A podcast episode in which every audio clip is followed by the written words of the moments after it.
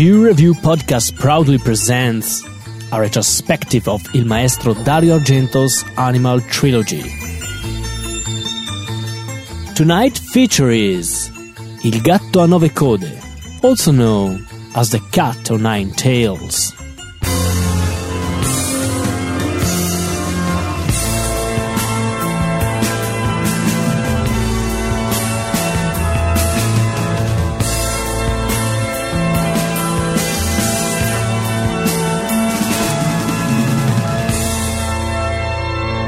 Ciao Miramichi, og velkommen til The View Review Podcast, episode 14, The Cat o' Nine Tails.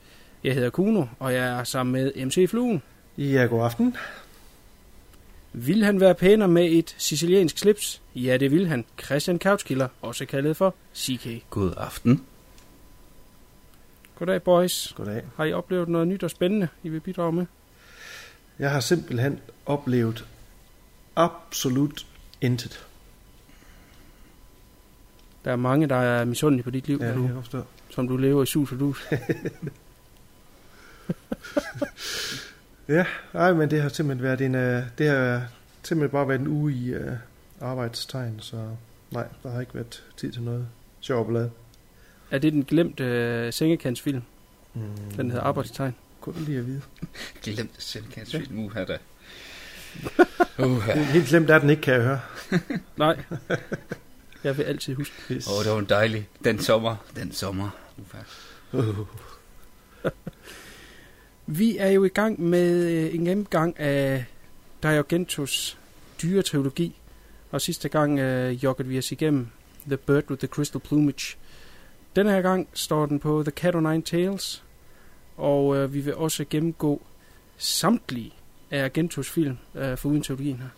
Så der er noget af en, øh, øh, en, en hurdle at komme over, før vi kommer frem til noget reviews.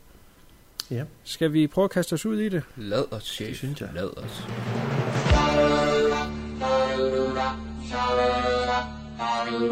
Ja,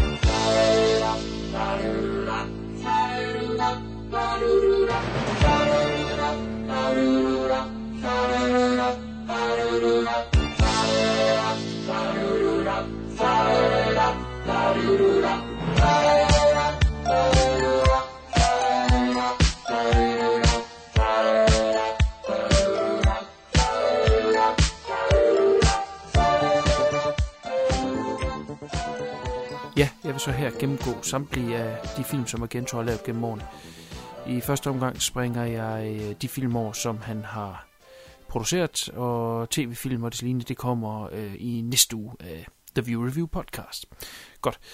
Vi starter med de film, han har instrueret, og det er øh, efter øh, dyrtologien her, der laver han, øh, vi har været forbi den før, øh, et enkelt øh, forsøg på at gå ud for genren øh, horrorgenren med en øh, historisk drama, som hedder The Five Days of Milan.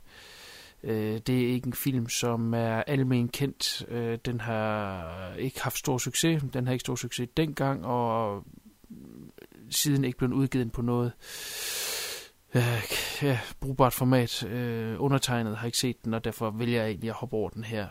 Jeg tror, man skal være Gento-fan for øh, og finde den interessant. Øh, hvis man læner, læser anmeldelser, så er det ikke øh, den film, der får, får størst ros. Lad os hoppe videre til, hvor det bliver rigtig interessant. Nemlig i 1975, hvor han laver Profondo Rosso, også kendt som Deep Red, Dripping Deep Red, The Hatchet Murders, og på dansk, Mordets Melodi. Det er Gialloen, der kommer til at definere Gento, og øh, er mange set som hans absolut fineste værk. I hovedrollen ses David Hemmings som musikeren, der overværer et mor, der kaster ham ud i hans livs mareridt. Og hvad en tro, så er der lige en brik i puslespillet, der mangler. Han slår sig sammen med en øh, kvindelig journalist for at opklare mordet, inden morderen får øh, has på dem begge to. I rollen som den kvindelige journalist ses Daria Nicolodi, Agentos kone. Profondo Rosso er samtidig den første film, hvor Agento arbejder sammen med gruppen Goblin, og øh, hovedkraften bag Goblin, Claudio Simonetti. Suspiria 1977, også kendt som Shock House, er Gentos anden afstik for Giallo. Øh, denne gang er det en overnaturlig gyser, men samtidig er det også hans anden hovedværk. Filmen bliver til i samarbejde med hans kone, der er Nicolodi. Hun er med til at skubbe Argento i den her nye retning, og samtidig gør hun Argento mere stærk, mere genre-stærk. Øh, I filmens hovedrolle ses Jessica Harper, som vi har været forbi en gang før med The Shock Treatment. Hun spiller her i en øh, amerikansk danser, der ankommer til et øh, danseakademi i Tyskland, hvor der netop er begået mor.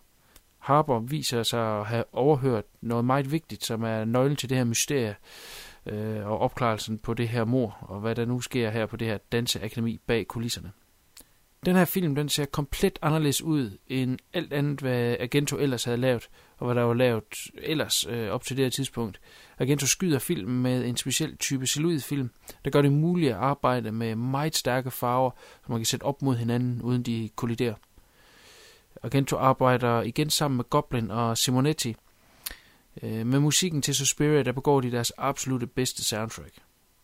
Suspiria er øh, den første film i en ny trilogi, som Argento tager over 30 år om at få afsluttet. Trilogien er kendt som The Three Mothers. Den næste film i trilogien er 1980's Inferno.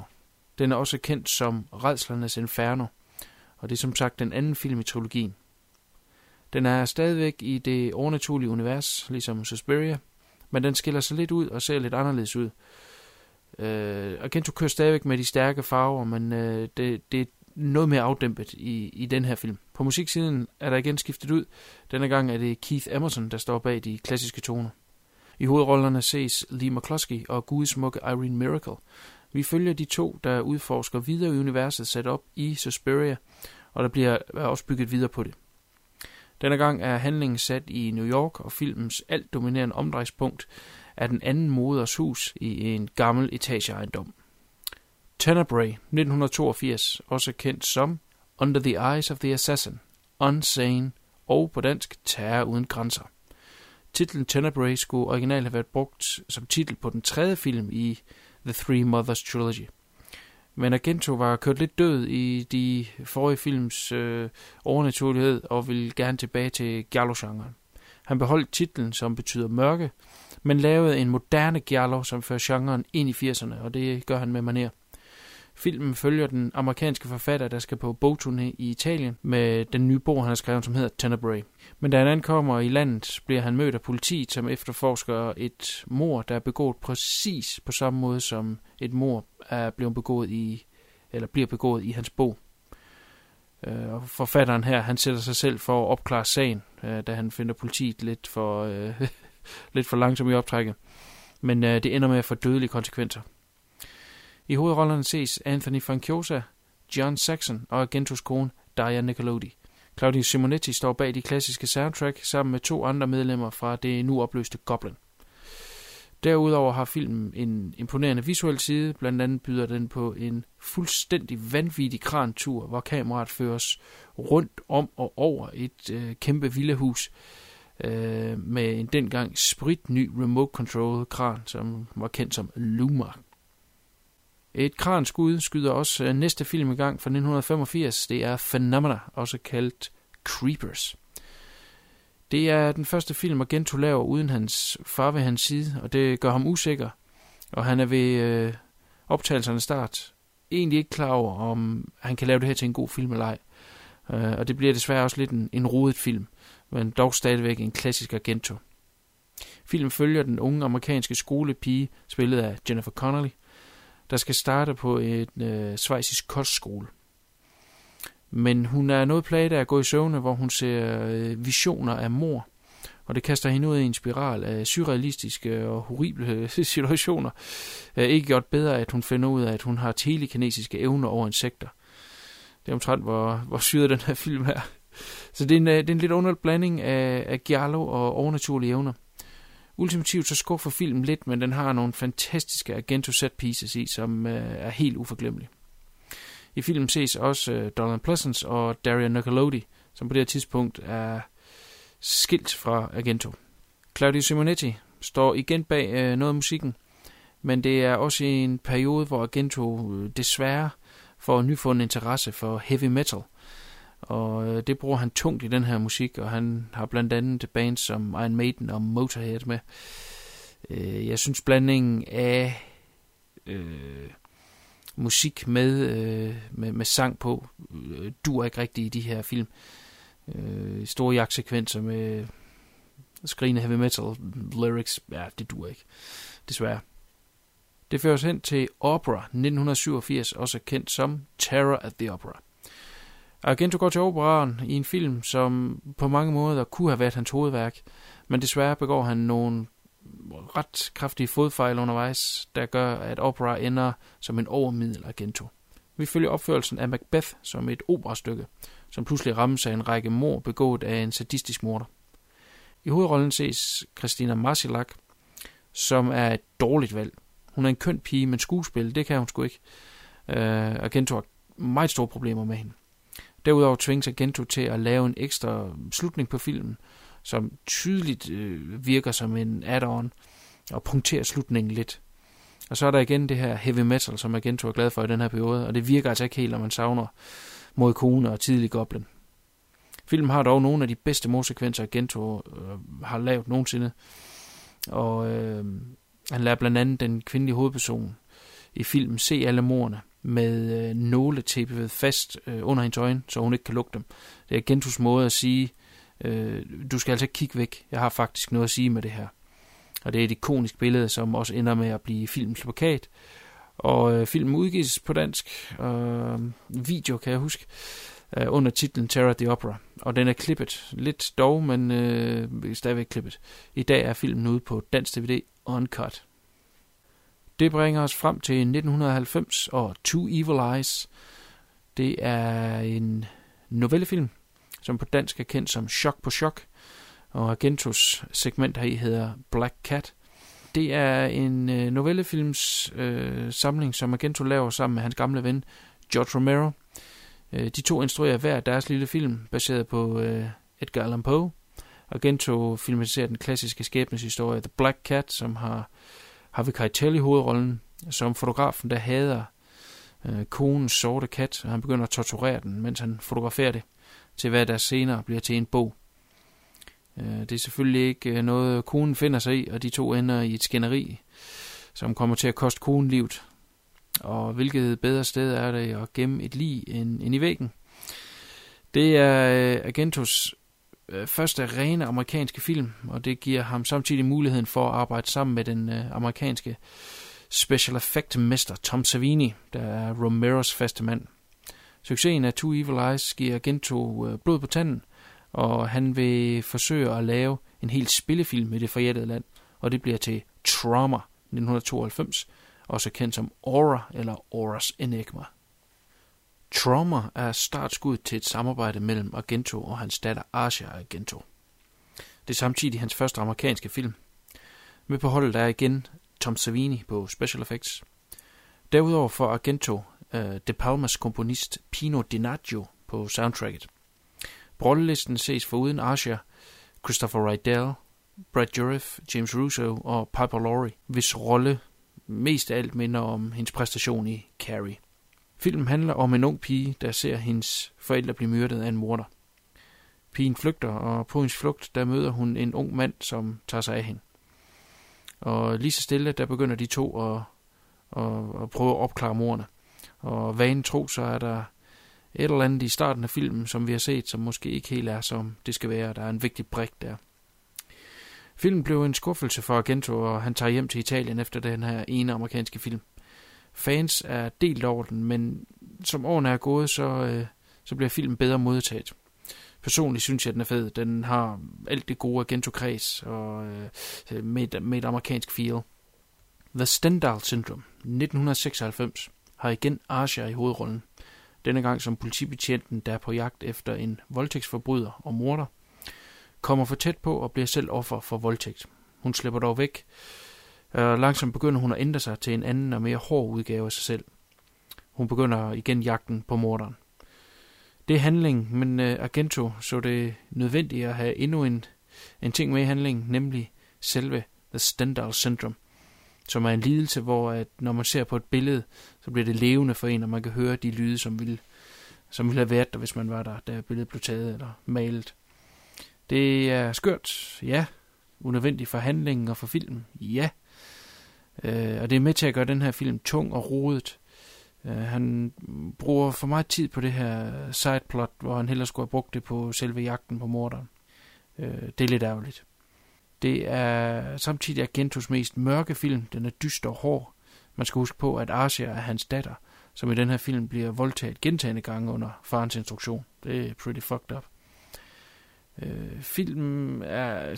Jeg har et lidt ambivalent forhold til den her film, fordi den er både lidt skuffende, men samtidig er den også pretty cool nogle steder. Øh, I filmen ses også Thomas Kretschmann, som vi vil vende tilbage senere igen, sammen med Argento. På musiksiden er Ennio Morricone tilbage, og han laver et ganske udmærket soundtrack til den her film. Sandal Syndrome er også den første Argento-film med digitale effekter, og øh, det var en dårlig idé. De ser horrible ud. I 1998 laver Argento en film, han længe har drømt om at lave, nemlig The Phantom of the Opera. Måske et drømmeprojekt for Argento, men for os andre et rent mareridt. Denne film er næsten usigelig. Manuskriptet er elendigt, skuespillet er elendigt, effekterne er elendige. Kort sagt Argentos absolute low point. Sjovt nok er det muligvis hans flotteste film, hvis man udelukkende ser på produktionsværdi og kameraarbejde. Men filmen falder hårdt på fuldstændig udulig humor, som ikke er sjov, men direkte irriterende. Igen ses Asia Argento i hovedrollen, Julia Sands som The Phantom, som øh, i den her udgave ikke er vandsiret, men er en slags rottefinger. Ja, det giver ingen mening. Ennio Morricone laver et sidste soundtrack for Argento, som er godkendt, men hurtigt glemt. Forhåbentlig sammen med den her vamle, vamle ringefilm, der ikke er en Argento værdig. Hvis man gerne vil se en horrorudgave af The Phantom of the Opera, så hellere se den 10 år ældre version af Dwight Little med Robert England og Jill Solden i hovedrollerne. Med Phantom of the Opera rammer Argento bunden i et årti, der kun er gået ned ad bakke for den ellers så store mester. Men han skulle kun lige stikke næsen fem dage ind i det nye årtusind, før hans næste film får premiere, denne gang til stor ros. 90'erne er forbi, og forbandelsen er brudt. For en periode i hvert fald. Det er med film Non Hosono, også kendt som I Can't Sleep, Sleepless og Insomino. Den giver Argento hans comeback. Det er en giallo som i de gode gamle dage, med Goblin samlet igen og med et cool soundtrack. Godkendt manuskript og med masser af klassiske Argento morsekvenser. Mangler dog lidt mere leg med kameraet, som han gjorde i hans storhedstid, Argento begår derudover et kup, nemlig ved at få selveste Max von Sydow med i en af hovedrollerne. Det giver filmen et ekstra boost. Selve filmen handler om en ung mand, hvis mor bliver myrdet øh, mange år før, og nu som voksen forsøger at fange morderen sammen med en aldrende og halvdement politimand. Fantastisk øh, twist, øh, den er smukt lavet. Argento er næsten tilbage i topform. Det her det er hans bedste film siden Opera, og er et kvantespring over de frygtelige film fra 90'erne. Men magien skulle ikke vare længe, da Argento i 2004 laver filmen The Card Player, også kendt som The Card Dealer. I første omgang var den ment som en tv-film, men undervejs lavet om til en reel spillefilm, hvilket gør, at den føles lidt tam, og desværre egentlig er The Card Player en udmærket film, men er en Argento Light. Handlingen, der følger vi en gruppe politifolk, der skal stoppe en morder, der myrder kvinder live online med et webkamera og en pokerhånd. Forvirret Altså det er ikke strip-poker, men kill-poker. Det er det, de unge vil have. Lidt flat manuskript, og desværre kun få rigtige kendte øjeblikke. Liam Cunningham fra Dog Soldier spiller hovedrollen sammen med en stramt drejet Stefania Rocca. Claudio Simonetti leverer et underligt offbeat techno-soundtrack, man hurtigt kommer til at hade. I en mindre rolle ses Argentos anden datter, Fiore Argento. Men det skulle hurtigt blive værre, for som tidligere nævnt har Argento en åben trilogi, The Three Mothers, med Suspiria og Inferno som de seneste indlæg. Men efter 27 år kommer Argento med det afsluttende kapitel, nemlig 2007's La Terza Madre, også kendt som Mother of Tears. Og tårer, det er hvad der triller ned af kenderne, når man ser den her film. Med så mange år i støbeskeen må man og skal man forvente mere. Det her er en pinlig film, som er en smutter i Argentos kanon. Mange fans forsvarer den, men ultimativt nej. Det er et misfoster, og ikke på den gode måde. Asia er tilbage under hendes fars instruktion, og det er ekskonen at der er Nicolodi også, som en slags Obi-Wan-karakter. Pinligt. Hvad handlingen i denne film er, ved jeg ikke, for manuskriptet er så pisse forvirrende og ring, at det ikke giver mening at udstille det her. OK fotograferet, OK musik af Claudio Simonetti. Men den her film skulle aldrig have været lavet, og for mig, så er den det heller ikke, og trilogien vil for evig tid stå åben. I 2009 vender Argento tilbage til Giallo-genren med filmen Giallo. Den har Oscar-vinderen Adrian Brody i hovedrollen sammen med Emmanuel Senier, hvilket burde give højt skuespillerniveau. Men desværre ser det ud som om de to de keder sig grumt med at lave denne film, hvilket er lidt sjovt, da Brody selv er producent på filmen. I Giallo følger vi en kvinde, der leder efter hendes søster sammen med en politimand.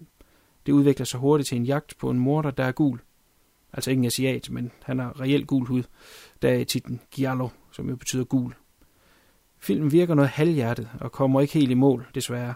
Måske kan svaret findes i, at det her det er den første Argento-film, hvor mesteren ikke selv er ind over manuskriptet. Men manuskriptet er skrevet direkte til ham. Desuden er han denne gang director for hire, og har reelt ingen kontrol over filmen. Han er blevet hyret direkte ind til instruktørstolen.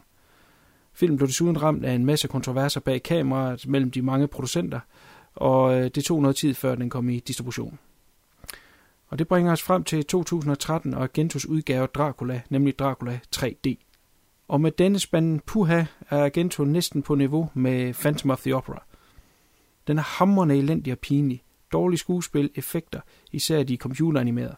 Eneste ting, der kan trøste, er, at han forsøger at lave en form for throwback til de gode gamle Hammerfilm, og det lykkes til dels, men de er til enhver tid bedre end den her omgang lort. Håber ikke, at det her det bliver Gentos sidste film, for det vil være en hån. Thomas Kretzmann spiller Dracula, men de kunne lige så godt have sparet pengene og brugt en papfigur af ham. Så ringer jeg her Kretzmann i den her film.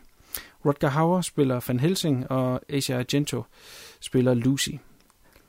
Øh, selve 3D'en, ja, den stinker også. Øh, skønt at lave en ny film Argento, så det her det ikke bliver din svanesang. Ja, det var øh, ganske kort alle Gentos film.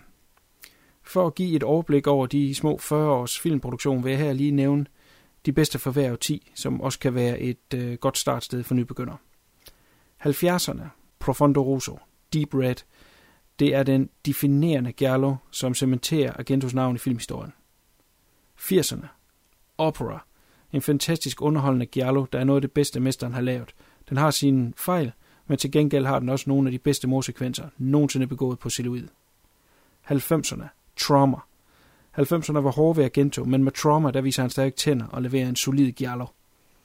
Nullerne, Non Hosono, også kendt som Sleepless. Der er Argento tilbage i 80'er form, med masser af fede sekvenser og en øh, gigant i Max von Sydow. Ja, med alle disse film, og med 40 år under bæltet, er der så mere tilbage af Gento? Kan han stadigvæk lave en underholdende film? Det vil jeg sige, det skal man aldrig sige, sige nej til. Altså sådan en som Robert Altman, han øh, laver jo film helt op til, han, han døde, og var det ikke nogen 90, han blev. Clint Eastwood, han laver også stadigvæk øh, med jævne mellemrum en film, der, der er værd at se.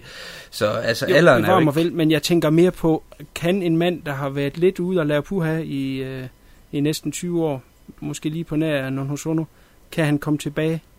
Ja, ved, altså man skal jo ikke sige, øh, sige nej for den fede mand, han er stadig færdig med at synge jo. Altså, så, så, så det kan det kan han sagtens. Altså, det kan jo være, at han er heldig, at han lige, han lige finder over en guldår i stedet for klokledningen. Altså, det lad os da håbe i hvert fald. Du må blive ved med at synge et par år endnu, så CK. Jamen, jeg vil godt være, jeg kan. Hvad tænker du, øh, Fluen? Ja, jeg håber det, men man har sådan en tvivl. Jeg ved det sgu ikke. Øh, det kan være, at han har brændt sit, øh, sin bedste år af.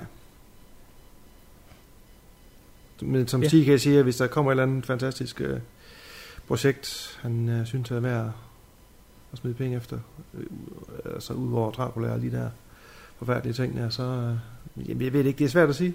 Det er svært at sige. Du siger, at han har været ude i gamet i 20 år, ikke? Så altså han forholdsvis ude af gamet, så jeg tvivler, men øh, over. Hvad skulle, han for, hvad skulle han forbedre, hvis det var?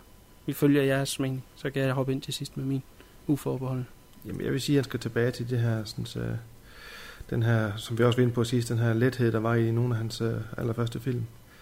Og det er, vi vil med at lave noget lidt lækre visuelt og, og, tilbage til noget musik. Men musikken var jo også en helt anden ting dengang i 70'erne og 80'erne. Altså, det er jo ikke sådan en slags musik, der er i, i film i dag. Så, så der er noget over de der lidt ældre film, han lavede, der, der måske er svært at, at rekreere i dag. Jeg ved det ikke. Der vil så godt sige en kom kommentar. Altså det er lidt det der med, at den lethed, som du gerne, det, det tror jeg ikke kan rigtig kan lade sig gøre på grund af alderen. Altså det er jo lidt det der med, at at ja, ja, Bird with a Crystal Promise, det er jo en, en film lavet af en ung mand, så det har selvfølgelig den der lethed der, som måske kan være svært for en mand på, på nogle af 70 at, at finde tilbage til. Mm. Så øh, også det, hvis man for eksempel ser på sådan noget som Robert Altman, der er jo også stor forskel på simpelthen grundtonen i, i hans film i, i forhold til, hvad han lavede dengang han var 30, og hvad han lavede dengang han var de der 80-90 år. Ja. Så det er lidt det, man også skal, øh, skal ligesom sige, om man kan så finde noget andet øh, af det ståsted, han, han nu engang er. Nu har jeg ikke fået set de der Master of Horrors, men det er nogle af dem, der har, der har snakket lidt positivt om, om Mhm. de afsnit, han lavede til, til den tv-serie. At der var nogle af dem, de synes det faktisk var, øh, var ret uhyggeligt, om det måske var, var sådan noget, han skulle lave. Nu har jeg ikke selv set det, så det er lidt svært for mig at snakke i hypoteser. Jamen, de er okay, de to, han har lavet. Var det ikke to, han nåede at lave? Det er jo dem, vi vender næste gang, så lad os lade være med at grave for mig i dem nu. Godt, jamen øh, jeg ligger mig umiddelbart op af fluen. Altså, jeg synes, han skal back to basis. Ba- back to basis. Altså, han... Det, jeg synes, det lugter langt væk i dag af, at han gerne vil lave den type film, som han tror, hans publikum gerne vil se. Øh, altså, hans film er blevet meget mere voldelig og blodig, og og, og mere in your face igennem årene, hvor at, øh, det var jo ikke det, han egentlig startede ud med. Og, og jeg tror egentlig bare i dag, der laver han de film, som man tror, folk gerne vil se. Ikke? Og så kunne han godt tænke sig at lave en Dracula-film. Om så øh, giver vi en lille lidt gas med, med volden deri. Ikke? Altså, øh, jeg synes, han skulle gå tilbage til de simple, simple ting, som han lavede i, i for eksempel dyreteologien. Øh, letheden, jamen altså, så har han jo nok en anden form for lethed i dag, hvis han kunne putte det ind i. Det kan godt være, at den ikke er lige så med på tonen og, og, og noderne, som, som han var, da han var ung. Men han vil da helt sikkert stadigvæk kunne lave noget, som har en lethed af, hvad han, hvordan han ser det i dag. Og så øh, og, at lave det på sin egen præmisser, skære ned for alt det vold der, og så øh, øh, en, en god krimi i stedet for, ikke? Altså, øh, groft sagt er øh, dyretrilogien jo ikke andet end... Øh, en pimpet op øh, Inspector Barnaby. Altså, gå tilbage til sådan noget. Det måske kunne være muligt. Det er ikke et stort, øh, vanskeligt manuskript. Øh, og så få øh, tilbage til det visuelle, altså finde nogle fede kamerating, skyde noget italiensk arkitektur, det er sgu bare pege kameraet ud af vinduet nærmest, så er det der. Mm. Det er sådan nogle ting, han har forladt, og det, det er det, han skal tilbage til. Enig. The Cat o' Nine Tales får premiere i februar 1971, og er altså lige halen af The Bird with the Crystal Plumage. Øh, uh, Argento har igen allieret sig med farmand Salvatore som producent, og igen er det Ennio Morricone på musikken. Han får en uh, ny fotograf på den her gang, der hedder Enrico Menzer, som uh, tidligere har arbejdet sammen med store guns som uh, Fellini og Antonioni.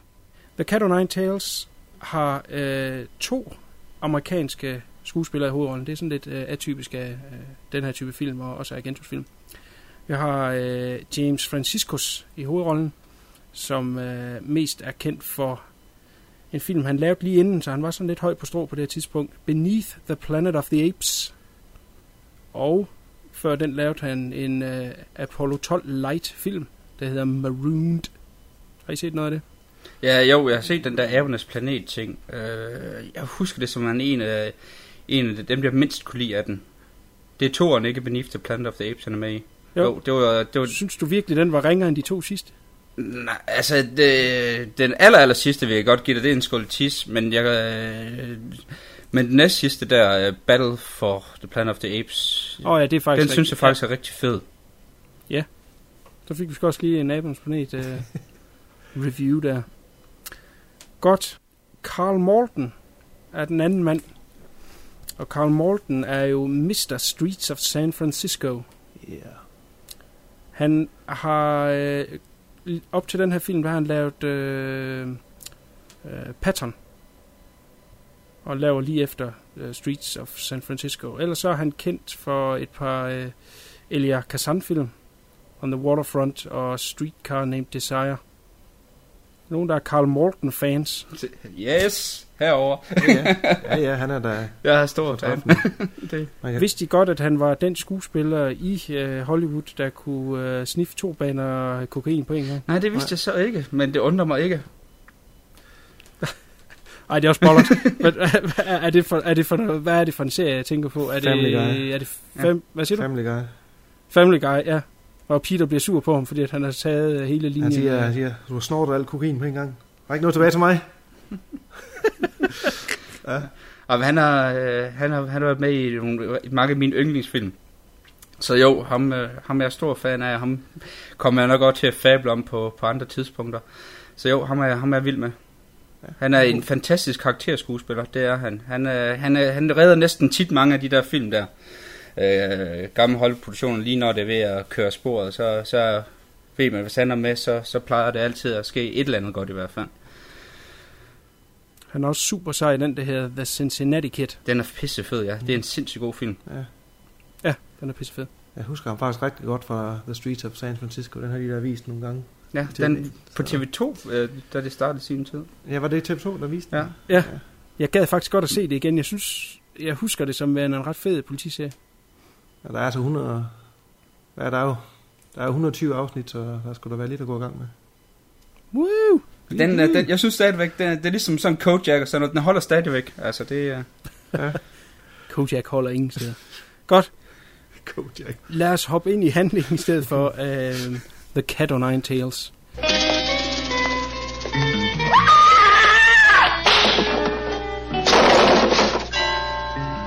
When was the last time a movie froze you to your seat, made your palms sweat, quickened your pulse?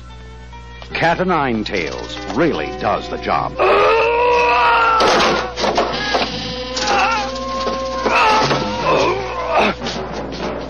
National General Pictures presents Cat o' Nine Tails from the same masters of tension who paralyzed audiences with Bird with the Crystal Plumage, the picture that out-psychoed Psycho. Cat o' Nine Tails, starring Carl Malden, James Franciscus, and Catherine Spock. It's nine times more suspenseful than Bird with the Crystal Plumage. Cat o' Nine Tails. Rated GP. All ages parental guidance. Den her, øh, den her film må jeg indrømme, at det var bedre her anden gang, jeg så den, men jeg er stadigvæk meget lunken over for den. Den har øh, en, en, en del ting i sig, som, som, som skruer mig lidt, lidt mod hårene. Altså, så er noget som for eksempel, vi nu skamrose jo ham sidste gang over at være, være den her perfektionist, der gik fuldstændig øh, i detaljer med, at, øh, at det hele skulle, skulle være så moderne øh, som muligt. Og så har du for eksempel den her scene her, hvor du har det her gysselige limegrønne tapet, hvor det ser ud som en eller anden har brækket sig på, eller hjernen er blevet skudt hen ud over. Øh, øh, og det er selvfølgelig også en kvinde, der bliver slået ihjel i, i det rum her. Og det der med, at jeg ved ikke, om det skal symbolisere øh, øh, far, eller hvad det der afskyelige tapet. Øh, det, det er også sådan lidt, lidt sjovt, at en mand, der, der havde så meget øh, kontrol, øh, som vi snakker om sidste gang, over, over ting, at det så ud som, at han ligesom tabte tråden lidt der. Og også, også en af de der sjove ting, der er, at noget af det vigtigste i den her film, det er klipningen. Og så er der også et enkelt sted eller to, så er der faktisk også en lille klippefejl i den udgave, jeg har set. Det er jo ikke så, altså der har været mange forskellige udgaver af den her, så det er ikke sikker på, at den er i alle med et tidspunkt, hvor der er en kvinde, der kører i en taxa, og så kommer det, det hun ser ud af vinduet, det ser du så to gange i streg. Øh, og det er sådan lidt sjovt, at, at der er sådan nogle små ting i den her, som ikke findes i hans andre film. Altså han plejer at være øh, fuldstændig detaljerytter af rang, jo, så det er lidt sjovt, at, at, at det er der. Og så også synes jeg også, at, som jeg var inde på lidt før, da vi gennemgik hans film, at øh, den videnskabelige vrøv, den bliver altså også lidt stor her om de her ekstra y-kromosoner og, og så nogle ting. Der er altså nogle, nogle ting, der jeg synes, der bliver lige, lige lidt for, for lovligt træls. Men den har så også mange gode ting i sig. Det øh, stadigvæk noget med det visuelle, og også langt det meste af klipning er jo også fantastisk. Altså, den øje, der hele tiden bliver øh, klippet til af, af, af morderen og, og sådan nogle ting, der er nogle, nogle, nogle fede ting i det, og så øh, hende, som hovedpersonen har lidt kørende med, hun er også rimelig lækker. Der er en god scene med hende i hvert fald. Og Carl Morten, som den her øh, blinde mand, der er en af hjælperne, ham er jeg også stor fan af. Jeg synes faktisk, han, han gør det godt, og han øh, undgår overspil. Gud skal tak og lov. Det, øh, han overspiller heldigvis ikke at, at være blind. Han, han kører den, som man tror på, at det er en person, som lever med sit handicap. Og det var... Tak, sige, kan jeg afbryde det her? Fra dit korte, korte, hvad synes du om? Fluen, kan du vise, hvordan man laver en kort udgave af, hvad jeg synes om den her? Ja, for jeg har også rigtig meget, men vi, jeg må prøve, som ikke... ja, ja, men vi har, Ja. ja, vi har hele Ja, ja. aften til at snakke. Jamen lad os gøre det. Øhm, Altså Argento selv, han anser den jo for at være en af hans dårligste film i hans karriere. Øh, jeg, der er jeg nok ikke helt enig. Jeg synes, der, der findes der værre film fra hans side af. Jeg synes heller ikke, det er hans bedste film. Jeg vil sige, sat op imod uh, Bird with the Crystal Plumage, så synes jeg også, den er en, en smule lung. Jeg er lidt på samme uh, hold som, uh, som CK her. Den, den har nogle fede nok uh, tekniske ting, uh, også musikmæssigt. Uh, jeg kan godt lide hele point of view, uh, broen. Og jeg kan godt lide det med morderens øje, som TK også var inde på. Uh, der er nogle ting i, i plottet, og der er nogle ting hen mod slutningen, jeg synes, der er lidt, uh, lidt for hastet. Så jeg synes ikke, at den fangede mig nær så meget som, uh, som den første i trilogien. Nej. Det var kort. Forholdsvis kort. Det var det. Det var fint. Det er sådan, man skærer det. Nu vil jeg prøve at fange mig i korthed. ja. Øh, grunden til, at jeg valgte øh, dyrtrilogien her, er Gento, for man kunne jo have valgt det, som øh, alle ville vælge. Hvis man sagde, at vi skal vise eller øh, anmelde noget af Gento, så vil de nævne Deep Red eller Suspiria. Dem, der virkelig vil være opfindsomme, de vil se opera.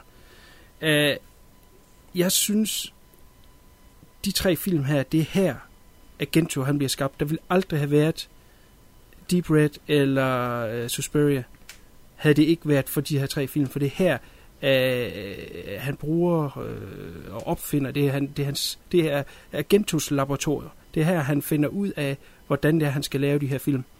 Og øh, der er nye teknikker her i, som han øh, har fundet på i den her film, og der er nogle teknikker, han har taget fra Bird with the Crystal Plumage og arbejder videre på. Øh, især det her med point of view er, er der meget mere i den her. Og øh, det er alt sammen noget, som bygger op til det, der skal komme senere. Men det mener jeg ikke skal trækkes fra de her øh, tre film. Nu, nu taler jeg sådan lidt konklusioner, som den vi ikke har været ved endnu. Mm. Men, men bare for at sige, øh, denne her film, som er midt i øh, etologien, det er den mest glemte af dem. Fordi øh, Bird with the Crystal Plumage, alle er enige om, det er en stor øh, klassiker, og, og, og den vil altid blive trukket frem.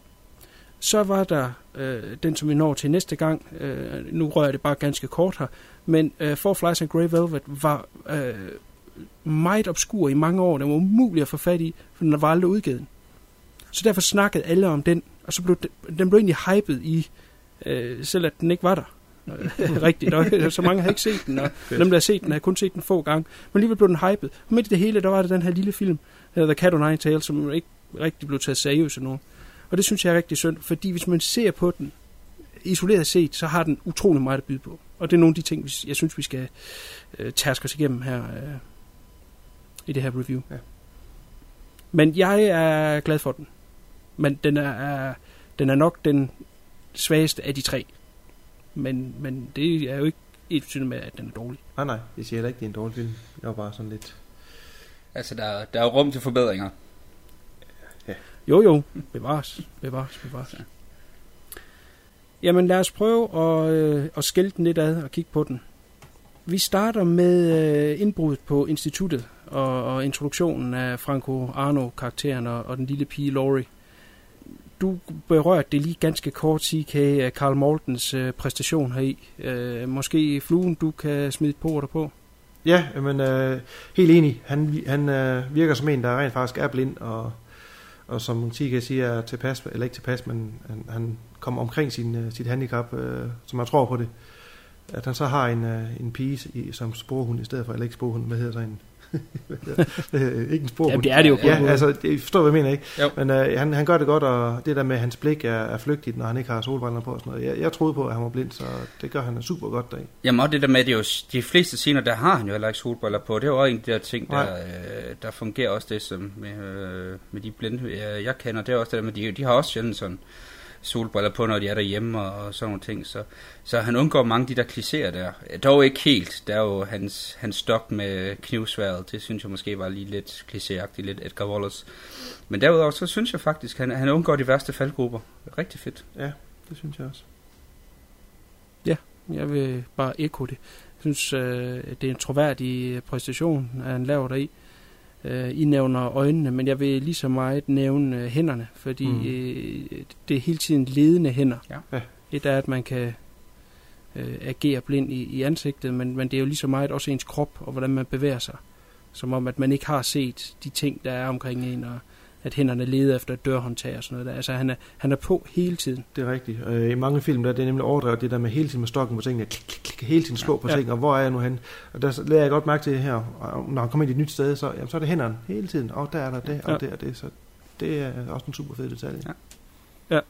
Man ser ham på et tidspunkt lave øh, sådan en, en krydsords ting, mm. som han samler med brikker, og, og jeg kan godt lide altså, det er jo ikke, no, altså at bruge tid på noget en film skal ligesom have en mening, men nogle gange må man også bare godt have noget for at understrege. Og jeg, jeg synes, det er fedt, at han, han, han leder efter bogstaverne. Så det, ja, og det fortæller også alt om personen. Altså den scene siger ja. jo utrolig meget om, det er en person, der elsker de her øh, mysterier. Altså han, en, ja. der, der, der intellektuelt og godt kan lide at blive udfordret, så for, forklarer jeg også, hvor, hvor han, hvorfor han bliver så fascineret af det her mysterium her, og, og hvorfor at han han går i gang med at prøve på at løse det sammen med øh, James Franciscos karakter. Ja, man kan jo se, ja. at han har næse for det. Ja. tøhø, tøhø. Konge. Konge. Godt. Men øh, de øh, kommer jo forbi øh, øh, bilen her, og det, det er ligesom sådan den øh, pangdang så, til øh, The Bird with the Crystal Plumage, hvor øh, øh, hovedrollen han har der i ser noget, og der var et eller andet, altså man fanger noget af et mysterie, som man så skal finde ud af. Og her, der hører Franco Arno så, at der er noget med en, med en blackmail, uden han ved mere om det end det. Uh, men, men det er jo sådan ligesom første domino-brik, der vælter der. Mm. Så er der øh, det, der sker om natten, der er jo det her indbrud på, på det her institut, laboratorieinstitut. Hvad synes I om måden, at Gentro har valgt at lave det på visuelt? Fordi det er jo meget anderledes, end hvad han har lavet før, og også hvad han har lavet siden. Generelt en eksperimenterende måde at klippe på, nemlig ved, at noget bliver forecastet. Altså man ser lige et hurtigt klip af den her vagt, der bliver slået ned, men han er jo faktisk ikke slået ned endnu. Og så plus hele tiden er klippet til øjet ja. af The Intruder. Det er meget klip i nærbilleder, og så det her forecasting. Hvad er umiddelbart uh, jeres tanker om, om den uh, approach, Agento har valgt? Jeg synes, de fungerer rigtig godt med, point of view. Der er især det her med øjet, som vi har været inde på. Uh, og jeg ved ikke, om lige præcis det har været heldigt, de har fået det shot, men der er et tidspunkt, hvor han ser nogle, uh, ned ad sådan en gang, og der er nogle, uh, noget personale, der går ud af en dør og går væk, og der klipper man lige til øjet, hvor man lige hurtigt ser øjet anstrenge, så man ser pupillen lige trække sig sammen. Sådan en lille detalje som det, om det har været tilfældigt, eller det rent faktisk er noget, de har tænkt, og er, er super fedt. Det er ikke tilfældigt, fordi det er så noget, Agento kan gå helt vildt op i. Altså, han kan hyre en skuespiller til en scene, han vil lave. Altså, også en hovedrolleindhaver. Og så fyre dem, hvis de ikke har den rigtige øjenfarve. Så, så lige det der, det kan jeg sige 100% ja, fedt, så virker det jo ekstra, ekstra, ekstra fedt. Uh, og hele point of view, uh, uh, måden at gøre det på, synes jeg fungerer rigtig, rigtig fedt. TK? Jamen, jeg, jeg er enig øh, med ham også det der med, når du har det der med forecasting, og så når du ser det for, for point of view, så kan det jo også godt symbolisere, at den her morter måske ikke er fuldstændig mentalt rask. Mentalt rask hedder det, ikke mentalt, mental. Mentalt rask, altså det med at simpelthen vise noget om sindtilstand, det der med, at du, du ser sådan noget ud i, i altså at øh, hele hans hjerne, den ikke er, er logisk tænkende, den måske springer lidt, hvis man skal være mm. fuldstændig ude i hampen med en total overanalyse. Men altså sådan kan man også godt øh, øh, tolke det i hvert fald. Ja, den, det er også en af de ting, der fungerede i den. Ja, helt sikkert. Ja, det synes jeg ikke, det er overfortolket. Jeg tror faktisk, det er, det er ment sådan, så, så det er du nok ret i. Tak. Godt. Vi prøver lige at undgå spoiler, så kan vi lige lave et, et halfway point, det som sidst, ja. og, og gå i spoiler mod. Godt. Så er det næste dag, og øh, lige pludselig så vrimler det med politi ved siden af Arnos hus her ved, ved instituttet. Og øh, han er jo selvfølgelig nysgerrig for at komme ned og se, hvad der er sket.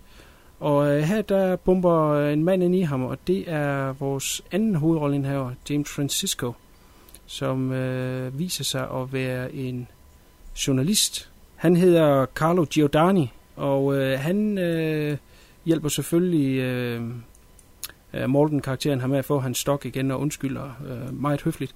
Og så, øh, så spørger øh, Morten-karakteren her til, øh, hvad, hvad, hvad er der sket altså noget der, og, og, og der har været et, et indbrud og sådan noget der. Nå, okay. Og, og så spørger han så også, om, om journalisten har navn, hvilket øh, gør, at de, de kan mødes op senere. Det ved øh, han jo så ikke endnu. Og så skilles de, og så følger vi sådan set journalisten, øh, som kommer ind på det her institut, der han kender politimanden, der leder efterforskningen. Altså det viser sig jo så, at der ikke er stjålet noget som helst. Og, og man alligevel mener, at der er en historie, der, der er sådan en fotograf med, som tager billeder af alt. Han bliver ligesom sendt op til, at han tager billeder af alt. Han er lidt en sjov type. Eller hvad? Jo, Jo, jo. lidt en spøjs ting, ja. Jamen det er jo også det der, han har jo også de der lidt, lidt sære karakterer, og det kan vi især vende ind på til den næste film. Altså han kan jo godt lide ja. Det lidt aparte karakterer der, men det, det er især den Jeg næste. synes altid, at vi skal snakke om den næste film, når du er med, CK. Ja. Så er altid den næste Jamen film. det er der, hvor der, vi, der, det er der, vi har bygget op til. Det, vi bygger jo op til et klimaks, Kuno. Ja. Ja, det glæder jeg mig til. Der, Det glæder jeg mig til. der er også en øh, karakter senere i filmen, vi lige kan komme til. Ham der øh, tyven, han skal have fat i. Også en karakter i sig selv. Ja. Ja, er bestemt. verdens største kæbe, og ham kommer vi til. Ah, Ej, meget stor han, kæbe. han slår ikke Robert Sadar. Det er der ingen, der gør. Godt. Vi øh, følger også øh, op på direktionsgangene, hvor øh, de, de høje herrer de sidder og diskuterer, hvad, hvad det er, det her øh, indbrud øh, og, og overfald på, på vagtmanden, det er gået ud på. Og øh, er det industrispionage, eller er det, øh, er noget andet, de har vil stjæle? Jamen, det er de noget uenige om. Chefen for foretagen mener jo så, at øh, de ikke skal gøre yderligere ved det, andet end at, at politiet skal efterforske det som et øh, overfald. Mm. Vi introducerer så her for, øh, for direktørens datter. Jeg tror lige, uh, CK han har været forbi hende en gang. Han kunne ikke holde uh, tissemanden i ro. Hun hedder øh, Anna i filmen, men øh, i virkeligheden hedder hun øh, Katarina Spack. Jeg håber, det udtales sådan. S-P-A-A-K. Ja. Øh, og en, en, en, en lille frækkert. Hun er øh, 25, da de har lavet film her. En lille er vist en underdrivelse. Ja. Ja, altså hun har noget frygteligt hår Ja, i. det har hun. Men Jamen, det, er jo så noget, det er der jo, hører det er til jo tiden. tiden. Det er tiden. Det Ansigt og body. Uh. Ans, ansigt, ah ja, jo, nu vil jeg jo nødt lyde som øh, øh, et rigtigt røvhul, men altså, er måske lidt halvtaglige i bryster, men, øh, men lad nu det være, øh, man ser dem senere. Ja, hun har hele det der, jamen det er lidt rigtigt, fordi hun har det der dukke over sig, altså også med ansigtet. Hun er sådan lidt, lidt porcelænagtig dukke. Ja, hun er utrolig smuk, det må man sige. Det tager da heller ikke mange bassekunder, før at James Franciscus, han har øh, øje på hende. Og skal til at play hans moves. Ja. Altså, hun skulle da flække som et stykke tømmer. Øh, ja. Så kender vi fluen igen. Godt, tak til fluen. Øh, vi går lige tilbage til uh, handlinger. Vi uh, bliver introduceret for uh, en af de ansatte på uh, instituttet her, en Dr. Calabrasi. Og det viser sig, at uh, han har noget information om, hvem det er, der har lavet uh, det indbrud, og hvad det er, der er blevet stjålet. Og uh, det vil han udnytte til uh, noget blackmail. Og han ringer så til den her person. Øh, Vi, vi ser, hvor opkald går øh, hen, og det går op til øh, kontoret med, øh, med direktøren. Og der var jo som sagt et møde, hvor alle øh, de ledende fra firmaet er. De er alle sammen til det møde, så vi ser bare, at telefonen ringer derop, og så ved vi jo så, at det er en af dem, der er deroppe. Mm. Her aftaler de så, at øh, de skal mødes, og det viser sig at være på en togstation. Og vi klipper så til togstationen, hvor øh, Calabrasi han står og venter. Og lidt ligesom øh, indbrudsscenen i starten, så går vi til point of view. Vi kigger bag ved, øh, ved piller og bag ved mennesker. Kigger sådan rundt om hjørner, og som om vi holder øje med Calabrasi. Og øh, så kommer der et tog ind på stationen, og så går den her person så Calabrasi i møde, point of view. Og så bliver han skubbet ud foran toget, og øh, øh, selve den der støddæmper, der er foran på toget, det der kæmpe metalstempel der, øh, rammer ham i hovedet, og, og han bliver slunget ind under toget, og altså bliver, ja, han må gå ud fra, at hans hoved bliver kørt af, men kroppen ligesom, den følger med og drejer rundt. Øh, og- og det er meget voldeligt. Og, og lige nuagtigt, da det sker, da han bliver slået foran toget, der er vores øh, dygtige fotograf fra før af, der, der også var ved, ved, øh, ved øh, instituttet der om morgenen. Og han, da han hører manden skrige der, da han bliver skubbet, der vender han sig om og tager et billede med det samme, simpelthen instinktivt. Altid fingeren på aftrækkeren. Mm. Og får taget et billede af det. Og det, han er der sammen med en gruppefotograf, og de kommer alle sammen hen og skal tage billeder af det her øh, lige ind under toget. Det er meget makabert. Øh, indtil de kommer i tanke om, at hey, de var der egentlig for at fotografere en diva, der kom ind med toget. Og så var det pludselig det, der er mere vigtigt. Ja. Det er lidt, øh, lidt skørt. Det er så til gengæld også startskuddet på øh, de forskellige mor, der kommer her. Det er jo noget af det, Agento er kendt for. Det er jo øh, at orkestrere de her mor. Hvad siger I til scenen, og hvad siger I til eksekveringen af første mand på to trompeter? Altså hele den, hele den der øh, sekvens der, hvor, hvor du ser øh, hans ansigt bliver ramt af, af det der tog der. Øh, jeg sad og så det som en kammerat.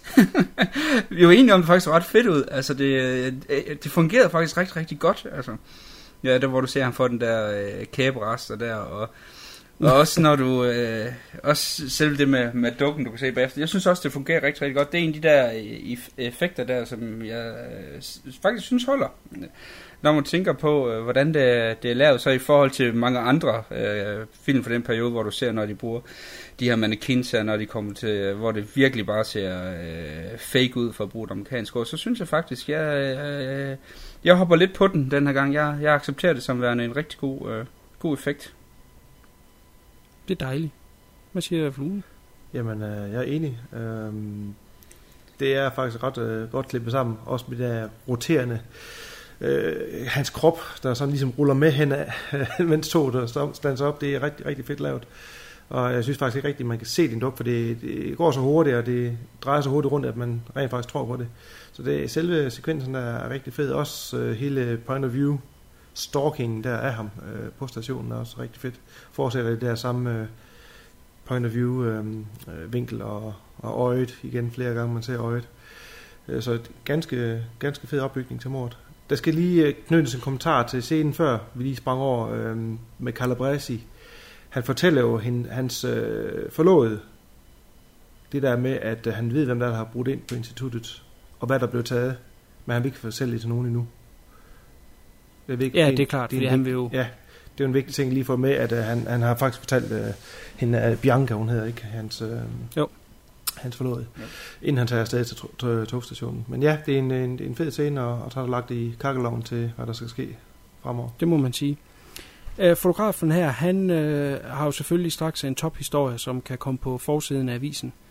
Og øh, journalisten på, øh, på den øh, historie der er jo selvfølgelig vores gode ven James Franciscus. Den forside går jo ikke øh, Carl Mortens næse forbi, hvis jeg forstår sådan lille mm. Hmm. Det er selvfølgelig uh, niesen der, Laurie, der ser det uh, i avisen. Hun siger, det er den mand, du bad mig om at, at, at, at se der i bilen aften ved indbruddet. Det vækker straks uh, Carl Morton, og uh, han flyver så ned på, uh, på avisen der for at møde uh, James Franciscus. Og uh, her der stiller han så nogle spørgsmål. Uh, James Franciscus, han er sådan lidt, hvad, hvad, hvad laver du egentlig her? Ikke? Og han kan godt huske ham, for da, da han uh, kom til at gå ind i ham der, men han er sådan lidt, hvad han laver der. Og her afslører, øh, ja nu bliver jeg ved med at kalde ham Karl Mål. Jeg begynder at kalde dem deres karakternavn, det er, det er bedre. Han hedder Franco, og James Franciscus, han hedder Carlo, så husk det for nu af. Franco fortæller så, at han er øh, selv en gammel journalist, og har mistet syn. Han er ikke født blind, det er noget, der er kommet.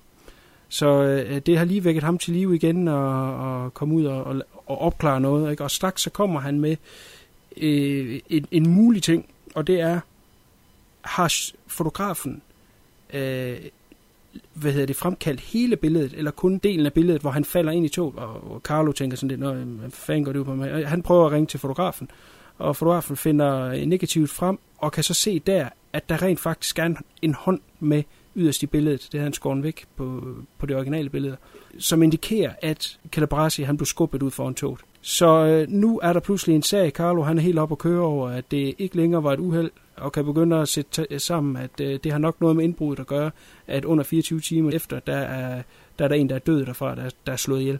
Så de vil skynde sig over til fotografen. Men øh, en tro i Argento, så er, er morderen jo allerede et skridt foran.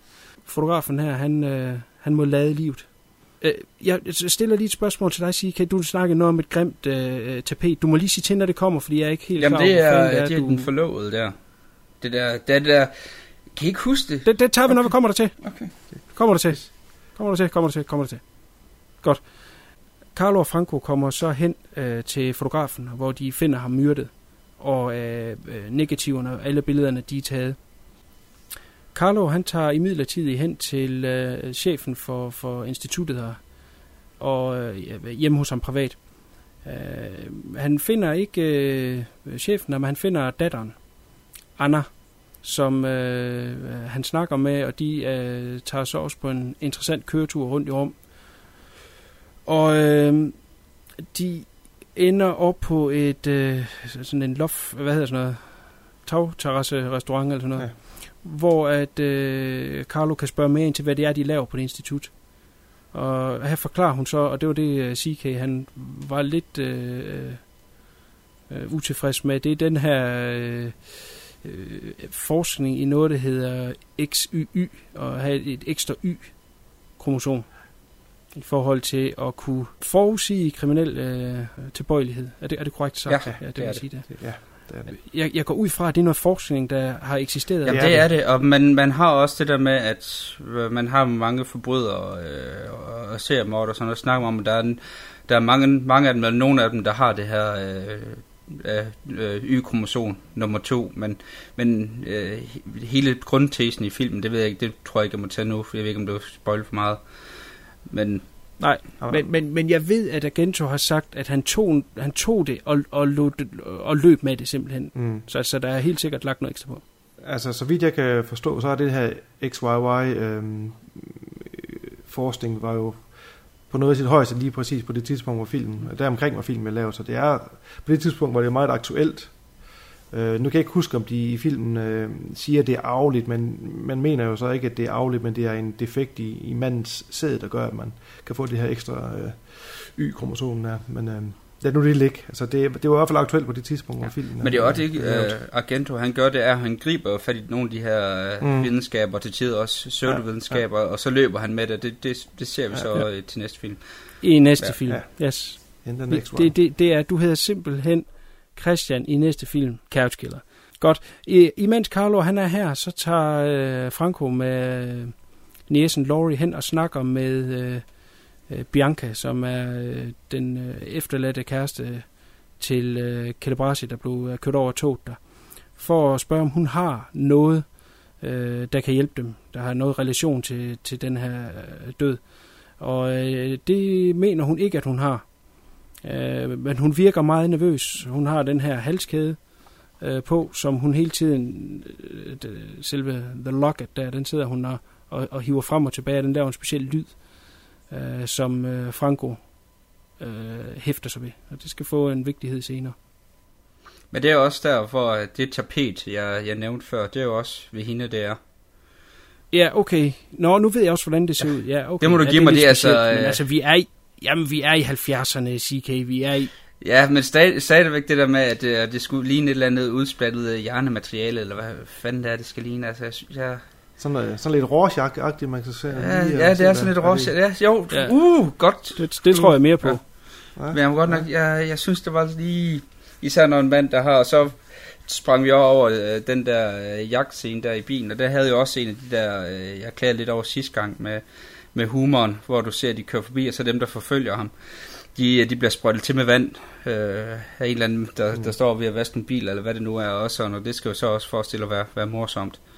Det er jo en af mine. Jamen, det, jeg, jeg ved ikke, om jeg synes, det er morsomt, men det er med til den hygge, der er omkring filmen. Okay. Det, jeg, tror, jeg tror hele det der med, at, at øh, du plejer altid at sige, at du hygger ja. Dig med film. Jeg tror, du helt har glemt, at du skal hygge dig med dem Jamen, her. det er ret sjovt, fordi jeg hygger med den næste. For det er ikke noget, du skal grine af. Det, det er bare noget, der er med til at bygge en, en hyggelig stemning. Den forrige hygger mig del med den næste, det bliver ren hygge. Der kommer jeg Nå, til at sidde med et smil under hele vejen. Der kommer simpelthen en bødekasse næste gang, du ser den, den øh, næste film. Nu skal du koncentrere dig om den her. Jeg må lige uh, hurtigt bryde ind og sige, at jeg giver faktisk lidt med hensyn til humoren. Jeg kunne godt lide humoren, eller letheden, der var i, i uh, Bird. Men i lige præcis den her med også med politimanden og hans uh, madsnak og alt det der, jeg, der synes jeg ikke, det virker nær så godt. Uh, jeg ved godt, det, det skal være hygge, og det skal give en stemning, men den, den bed altså heller ikke helt på mig, den her. Der må jeg give uh, herr Sika lidt ret. Tak, flue. Godt. Det var slet. Det betyder bare, at der er to, der tager fejl. Ja, sådan er det. Yes, Ja, fordi Kuno, han er altvidende. Omnipotent. Ja. Fra- Franco og øh, Laurie, de øh, tager jo så øh, hjem med uforrettet sag. Men øh, øh, Bianca, hun har straks planer. Øh, nu ved hun, at der er noget at lede efter. Og øh, relativt hurtigt kommer hun til at tænke på, at øh, Calabrasi, han er kørt hen på togstationen i hans bil. Så øh, hun hopper i en taxa for at køre hen på togstationen. CK nævner noget med, at der er noget point of view, der bliver vist to gange. Der, der, må jeg lige være svar skyldig, om, om det er rigtigt, eller Jamen om det er også har det, altså det, i den udgave, øh, vi har set, der er det der med, hvor, at, og, det, og det værste var det jo ikke engang mig, der opdagede, det var faktisk ham, der sad og så den sammen med Anders, der tvang mig til at, at se scenen igen, fordi, hvad Christian, hvad, hvad skete der der med klipningen, og så, altså den er god nok, vi, vi så den en tre gange der scene, der, der er lige, Ja. ja. og det er lidt sær, fordi som vi er inde på, resten af klippen i den her film er jo eminent god, altså, rigtig, rigtig fed klipning. Så Det er nu heller ikke noget, jeg har bidt mærke i, så... men det var bare, det var bare Så- lidt sjov, øh, den der med, at han så det med det samme, det gjorde jeg ikke selv, det, det, var, det var lidt pinligt berørt over. Men det er, ja. det er lidt det der med, at det, det er sgu lidt morsomt. I, øh, Det, må, det må vi lige vende Ja, til næste film. Ja. Og så skal jeg nok lige tjekke op på det, eller om det er en fejl, der- der er i dit Philips fjernsyn. jeg tror kun, at det gik vores næse forbi. Det må det næsten have gjort. med den der taxascene der, så vidt jeg husker. Det er simpelthen taxascenen. Hun øh, finder bilen, og øh, inde i bilen, der finder hun seddel, hvor der står øh, den aftale, han havde. Og der fremgår jo så et navn. Vi får ikke at lov at se det, men vi må gå ud fra, at øh, Bianca nu ved, hvem det er, der er gerningsmanden. Ja, det er helt sikkert sådan, det skal forstås. Bianca putter øh, den her seddel, den folder hun sammen et par gange, så putter hun den ind i den her locket, som vi tidligere blev introduceret for. Setup, payoff. Og så klipper vi til, at øh, Carlo kommer øh, hjem til Franco, som øh, har fået en øh, dødstrussel. Øh, en, en, en trussel, der dækker både over Franco og Carlo. Øh, jeg synes hurtigt, man ser her, at øh, på trods af, at han siger, at han ikke er så bange, så tror jeg faktisk, Franco han er rigtig bange. Han har i hvert fald også øh, sendt pigen der, Laurie, hen til en bekendt at bo. Men man kan tydeligt se, at han er bange. Er det korrekt, Sådan lidt rystet. siger The Boys? Hvor Carlo, han er ligeglad. Han er jo en, hvad hedder sådan noget, Ung mand. revolver journalist. Det er bare ud over alle stepperne. I mellemtiden er Bianca kommet hjem, og hun ringer straks til Franco for at fortælle, øh, at hun nu har det afgørende bevis i sagen. Bianca når aldrig at videregive informationen, da hun bliver overfaldet og øh, slået ihjel. Det er så øh, et øh, klassisk agentumor, det her må man sige. Jamen egentlig, øh, altså, altså selve build-up til det er fedt. Hun sidder og snakker telefoner, så kan hun høre et eller andet, der, der rusker eller klapper, så går hun ud på toilettet, og der står vinduet og, og klapper, så lukker hun det og går ud og slukker lyset. Og så går der lige et par sekunder, så kan vi se, at øh, badeforhængen det begynder at bevæge sig. Så, så han har været der hele tiden, mens hun var ude på badeværelset. Og så bliver hun selvfølgelig kvalt med, jeg ved ikke, er det en øh, ledning? Det tror jeg, det er. Hun bliver kvalt med et eller andet, i hvert fald. jeg tror, det er en ledning, eller en snor, whatever, det ved jeg faktisk ikke. Hun bliver kvalt, mens hun bliver kvalt, står han, morderen og hammer hendes hoved ned i, i gulvtæppet, eller i gulvet flere gange, og så øh, går morderen igennem hendes ting, øh, leder i hendes, øh, han leder selvfølgelig efter noget, for han ved, hun, hun har et eller andet, øh, eller spor, for han så jo, hun gik ind i bilen. Men han finder ingenting. Han går igennem hendes punkt, men han finder ingenting, øh, og så forlader han så stedet. Øh, ret fedt øh, mor. Ja, jeg synes også, det fungerer ganske glimrende. Super. Carlo tager hen på instituttet for at snakke med en om, om det her øh, XYY-mønster og et, og et wonder drug, de har dertil. Og øh, han, her får vi så at vide, hvad det er, det rent faktisk gør, og hvad det er, det kan bruges til. Som øh, er jo noget, der kommer i spil senere. Om aftenen, der ser vi så øh, et øh, point of view af en mand, der kommer op til øh, Carlos dør. Der står to øh, karton mælk ud foran, og de bliver så øh, kommer sådan sprøjt ned. Der bliver så sprøjtet et eller andet ind i. Vi må gå ud fra, at det er noget, noget gift af en art. Carlo kommer hjem, så han skal jo selvfølgelig have sin mælk med. Og kort tid efter, der banker det på døren, der kommer Anna. Og øh, der er jo selvfølgelig øh, straks noget sex i luften. Hun smider i hvert fald tøjet. Skal vi have anmeldelser på brysterne? Det er den hurtigste kjole til at komme af nogensinde, der ikke er sat sammen med noget som helst. De siger bare, og så falder den bare af. Det er så Ja. ja. fedt lavet. Det kan vi godt lide.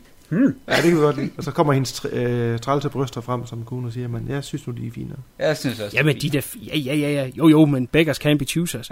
Jamen, de er da fine nok, men, men der er da også sådan lidt farvelstået over. Men Jo, altså godt, de, de er ja. måske ikke de, altså, de, de største i verden. Det er, altså, man kan godt sige, det er sådan Hallo, nogle petit. de er naturlige, og det er ikke alt det der implantat, som vi Det er ser rigtigt. Jamen, det er, de er da Det er naturligt, godt. det vil jeg godt give dig. Det Enough with the titties. Det blev til et review. Ja, review. Det skal der også være tid til. Det skal der også være de Ja, ja, ja. vigtige ting. Kuhn, skal også være vigtige tit til, øh, men er tid til. Ja, det her det er det vigtige. Ja.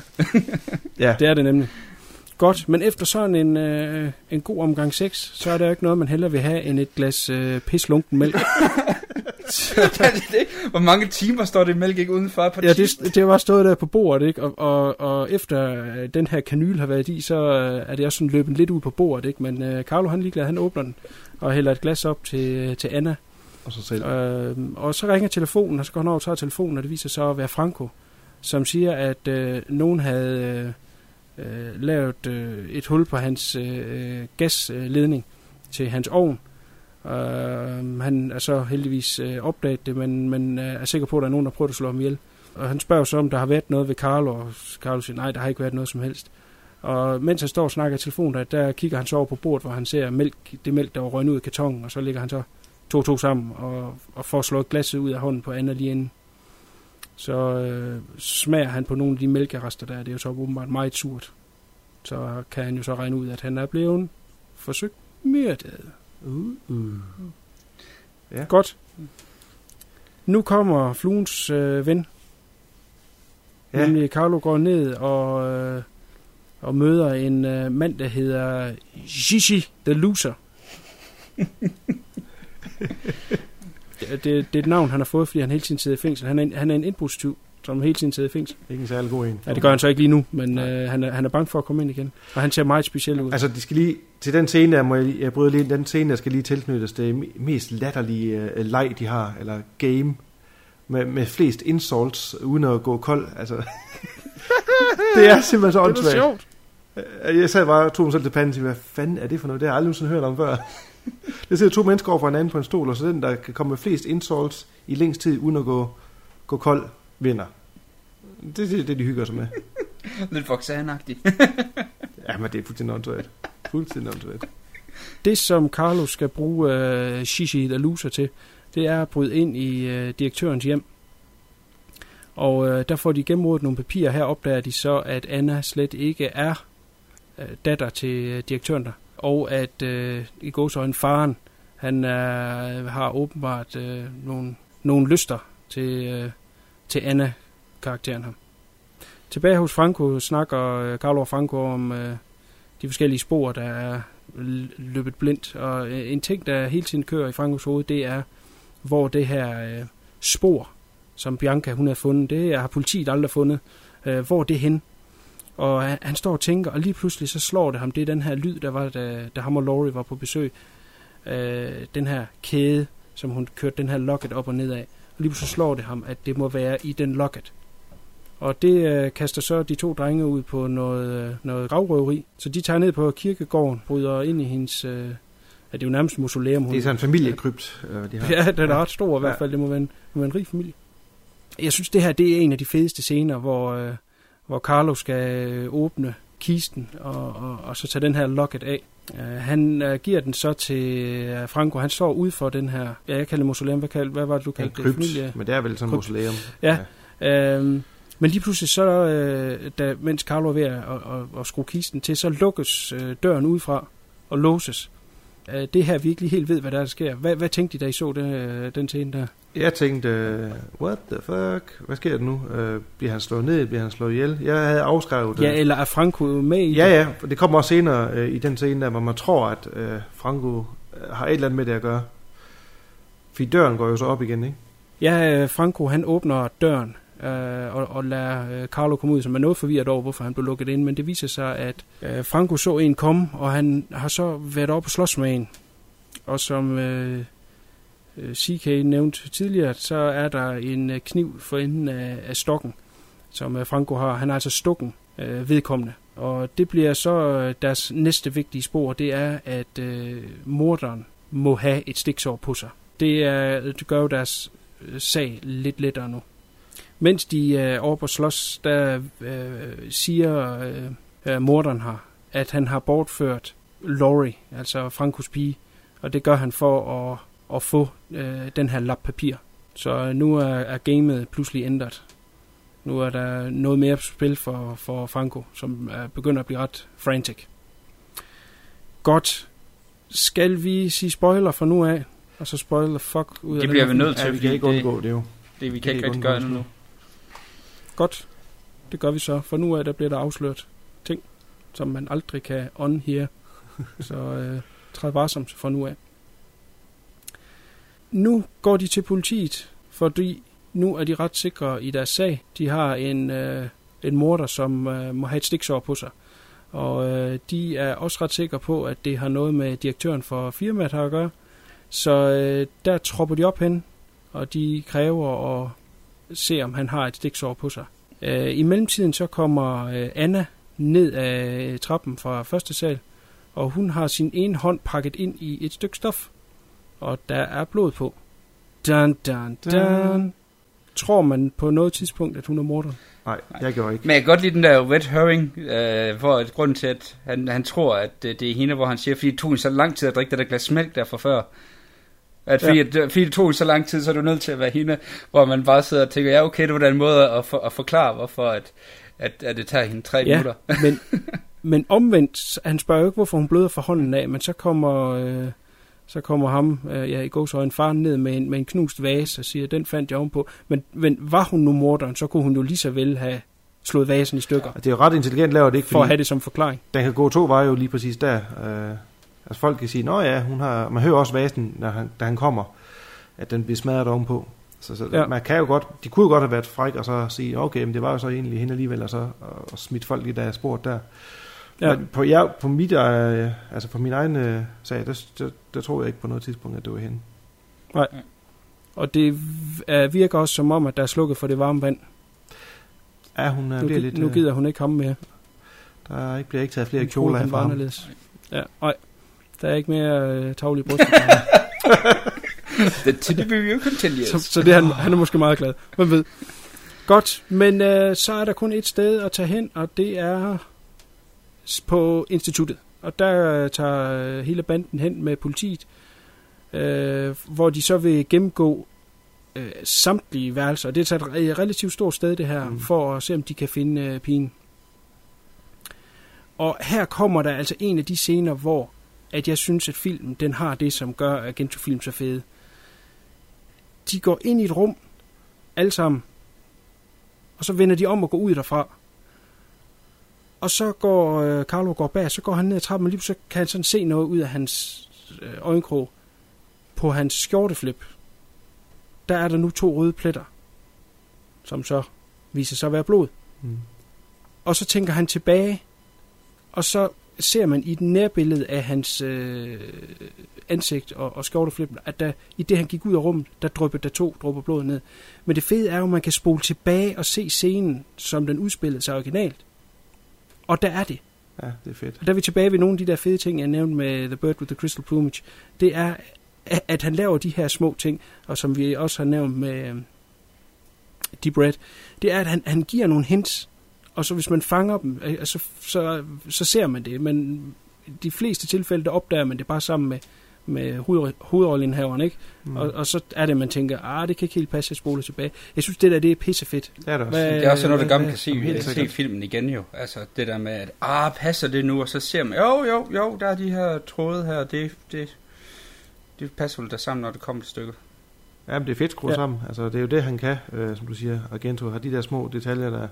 Og lige præcis den scene, den, øh, den gør jo også, at det leder ham lige direkte hen til morderen. Altså, det er jo pissefedt øh, fundet på. Helt sikkert. Han går nemlig op igen for at, at se, hvad det var, der dryppede ned på ham, og der er så et loftsvindue, og der kan han så se en skygge op. Mm. Det får ham så op på øh, taget, og øh, det, det, den tagkonstruktion, de har der, den er simpelthen så fucked up. Det er sådan nogle små, øh, ja, det går op og ned hele tiden. Øh, det er jo nærmest et landskab af tag. Jeg synes, det er et ret cool location, de har fundet der. Ja. Og det starter så en øh, jagt mellem øh, morderen og, og Carlo her. Og øh, øh, morderen er noget mere færm til at slås, og får hurtigt overmandet øh, Carlo, og egentlig også godt gennembanket ham. Og her bliver det jo så afsløret, hvor morderen er.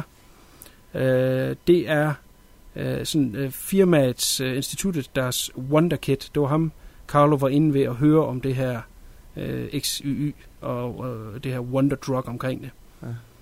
Og øh, vi ved nu ikke hvorfor, men øh, han giver i hvert fald Carlo et ordentligt spark i siden, så han ruller meget voldsomt ud over taget. Hvad han formoder, han er død, men der er så en lille afsats nedunder, som han lander på.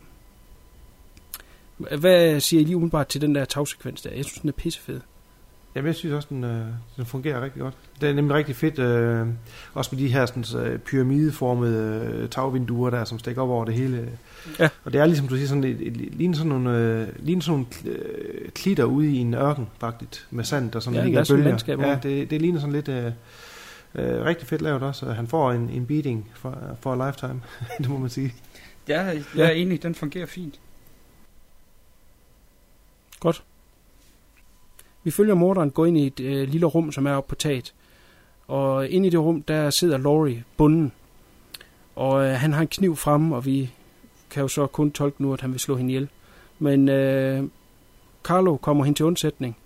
De har en slåskamp, ender med, at Carlo får øh, den her kniv i skulderen. Men øh, lige da alt håb er ude, så kommer politiet, og så er de kommet op på taget. Og øh, det får så øh, morderen har til at, at flygte væk fra, øh, fra det rum her. Og så jagter politiet ham. Men han er god til at gemme sig, og, og man har på fornemmelsen, at nu er han sluppet væk. Øh, han drejer rundt om et hjørne, men rundt om hjørnet, der står Franco, som jo med hans spidse ører har jo nok kunne høre, hvor han gik hen. Ja. Og han har stokken med øh, kniven slået øh, foldet ud, og øh, sætter den på sort. Men sammen kan han så regne ud, det er manden ude fra kirkegården. Ja. Og øh, han er jo klar til at stikke ham ned. Han skal bare vide, hvor øh, Laurie er. Men, øh, men morderen, han er mere travlt med at komme med hans, øh, med hans øh, confession og fortælle, hvorfor det er, han har gjort det. Hans forklaring på øh, hele den her murder spree er, at øh, de har testet øh, det her drug på øh, øh, alle ansatte, og alle er blevet øh, screen-testet. Og øh, hans resultat kom frem, at han havde det her XY øh, kromosom, det vil sige, at han havde voldelige tendenser. Jeg må så sige, at han havde. Men han var bange for, at øh, det ville koste ham hans karriere. Ja. Og øh, det eneste, han ville, det var bare at bryde ind og så stjæle øh, resultatet. Øh, men øh, det finder øh, Calabrasi så ud af, og så er det jo så, det, det er domino-brækker, Ja. så vil han udrydde ham, og så finder hans kæreste ud af Det det, hele ja. at blackmail ham, og så er det ligesom, det bliver domino-brækker, Ja. at han bliver nødt til at slå de næste ihjel, og næste ihjel, og næste igen. Ja. Øh, Franco er ligeglad, han skal bare høre, hvor Laurie er. Og så er det, at øh, morderen her, han siger, jeg har slået hende ihjel, og du får hende aldrig at se igen. Hvilket chokker øh, Franco helt. Han, han øh, ved simpelthen ikke, hvad han skal gøre. I mellemtiden er øh, politifolk, øh, de er kommet hen, og, og siger, at han, ikke, han skal ikke stikke ham. De er bange for, at øh, han slår ham ihjel. Han prøver at stikke af, men øh, en øh, kortslåskamp mellem ham og Franco øh, ender med, at øh, han falder ned igennem en af de her loftsvinduer, som viser sig at være en elevatorskagt. Så han falder ned, elevatoren må være i bunden af den her øh, elevatorskagt. Så han, det eneste, han kan gøre, det er at gribe fat i kablerne, som øh, elevatoren kører på. Det er ret fantastisk skudt, fordi øh, det er nærbilledet af hænderne, som griber fat, mens han falder i øh, fuld vægt ned. Tager fat i kablerne, som øh, straks begynder at ryge fra hans hænder. Altså man har den her fornemmelse af, at det simpelthen brænder ind i huden, indtil han lander nede i bunden. Øh, ret hårdt. Og så klipper man egentlig op til at bare se ned igennem elevatorskakten, og det er det sidste billede i filmen. Det eneste, der er tilbage på lydsiden, det er Laurie, der råber på øh, Franco, så vi her ved, at det var bare noget, øh, han sagde for, ja. Ja, han var et sadistisk svin. Så alt endte lykkeligt. Hvad siger I til øh, selve afslutningsscenen her, og så selvfølgelig især øh, dødsscenen? Jeg synes, den fungerer rigtig godt. Kan du sige mere? Jamen altså, hele det der med, altså det der med, at du sidste du hører, det, det, er, det er hendes råb øh, på Franco over lydsporet, og, og så den slutter om det her øh, stillbed her. Jeg synes, det fungerer rigtig, rigtig godt. Altså, det, det giver sådan en, øh, altså, gåsehuden, rejser sig på, øh, øh, hårene rejser sig, hedder det, ja, på ens, ens arm, når man ser den. Den, går, øh, den sidder i skabet. Fluen? Jamen, øh, hele, hele slutsekvensen på taget, der øh, minus lige øh, deres utrolige evne til at finde frem til dem. Både politiet og, og hvad hedder det, øh, Carl Mortens øh, karakter, så synes jeg egentlig, at det er rigtig, rigtig fedt. Også det der med, at han falder ned. Man ser, at han falder ned igennem øh, vinduet ned i skakten, og så ser man fra hans point of view hans fødder, ah, men han falder, og så er det, at han griber fat om de her stålvejer, og jeg har engang, jeg har engang øh, stukket mig, eller skåret, mig på en øh, stålvej, så jeg ved, hvor ondt det gør. Og jeg sad virkelig og kommenterede mig og så den her scene, hvor han simpelthen bare kører ned i de her stålvejer, og hænderne de bare begynder at ryge. Altså, virkelig, virkelig, virkelig fedt fundet på, og fedt, rigtig fedt filmet. Uh, ja. Og så også bare det her sådan, øh, statiske slutbillede af den her skagt, hvor han ligger nede i bunden, og så hendes, uh, hendes kald på hjælp, der det, uh, det går lige i gåsehuden, han har sagt. Ja. Jamen, det er de der små detaljer mm. i, i mor-scenerne, der, der, der gør Gento så fantastisk, fordi at han, han, han laver lige den ekstra ting. Altså, det er bare det, at der kommer røg op, ja. Ja, er jo det, der gør det. Ja, præcis. Så øh, jamen, det er en super fed øh, afslutning på det. Godt. Noget kluntet kom vi igennem selve handlingen af The Cat on Nine Tails. Hvis vi skal vende nogle af de ting, der var undervejs, altså vi har jo været forbi, at øh, I, I, I synes ikke humoren den øh, fungerer så godt. Øh, er, er, er historien mere kluntet fortalt end uh, The Bird with the Crystal Plumage? Det synes jeg ikke. Jeg synes bare, at den er lidt mere tung. Nu ved jeg, det kan være, du kan svare på det, Kune, at der findes en 90 minutters udgave af den her film, ikke? Ja, og det, ja, det vil jeg godt fortælle, fordi det er virkelig en fucked up historie. Det er den amerikanske producer, hvad hedder det, distributør, som øh, øh, skulle udgive den på øh, VHS. Og så tænkte man, øh, jamen en 120 minutters film betyder også, at man skal have et 120 minutters bånd. Hvad nu, hvis vi laver den om til en 90 minutters film, så skal vi kun bruge et 90 minutters bånd. Og det er faktisk årsagen til, at den findes i en 90 minutters udgave i Amerika. Det er ikke fordi, den skulle censureres eller gøres mere simpel eller noget som helst. Men min det er spørgsmål... simpelthen for at få den ned i spiltid. Mit spørgsmål gik i mere på, om den er jeg ved ikke, mere tilgængelig eller lettere historiemæssigt. Nej, Nej den, giver me- den giver endnu mindre mening. Okay, hvad er der klippet ud? Aner det ikke. Jeg har aldrig Nå, du har ikke set den? Okay, jeg tror du har set Nej, den. fordi det er kun den amerikanske udgave. Godt, men jeg tror bare, en af jer har set den med, derfor jeg spurgte. Øh, men jeg synes bare, at Nej, du sagde det, med handlingen... Ja, men det er ikke noget, der bevidst er lavet for at, at lave en mere forståelig film, eller en, uh, skære nogle karakterer væk. Ja. Jeg det er synes, simpelthen, hvad har vi kunne skære ud for at få en anden spilletid? Ja. Jeg synes... Uh, jeg synes, den var lidt mere uh, tung at komme igennem i forhold til, til Bird. Ikke, uh, ikke spilletiden på den som sådan, men jeg synes bare, uh, historien øh, og alle de her involverede personer kan måske godt øh, virke en smule... Øh, jamen, jeg synes, den virker lidt, det, lidt mere tung i det. Altså, hvis jeg skal komme med... Eller hvis jeg skal... Jeg, jeg vil gerne komme med nogle negative ting mm. nu, og den ene, det er mængden af øh, medvirkende. Ja, præcis. Men samtidig bliver man jo nødt til at sige, det er også lidt præmissen af filmen, fordi den hedder Den nihalede kat værende, at øh, der er ni øh, haler, der følger hen til en kat. Altså, de, mm. de, de skal finde morderen ud fra de ni, og det skal så forstås som om, det er de ni, der var oppe i det, øh, på det kontor, ja. da, da opkaldet kom. Altså det er de folk, det kan være, øh, og det er dem, de sondrer imellem. Mm. Øh, så det er jo klart, der skal introduceres som minimum ni, ja. for uden vores hovedrolleindhaver, så skal der minimum være ni.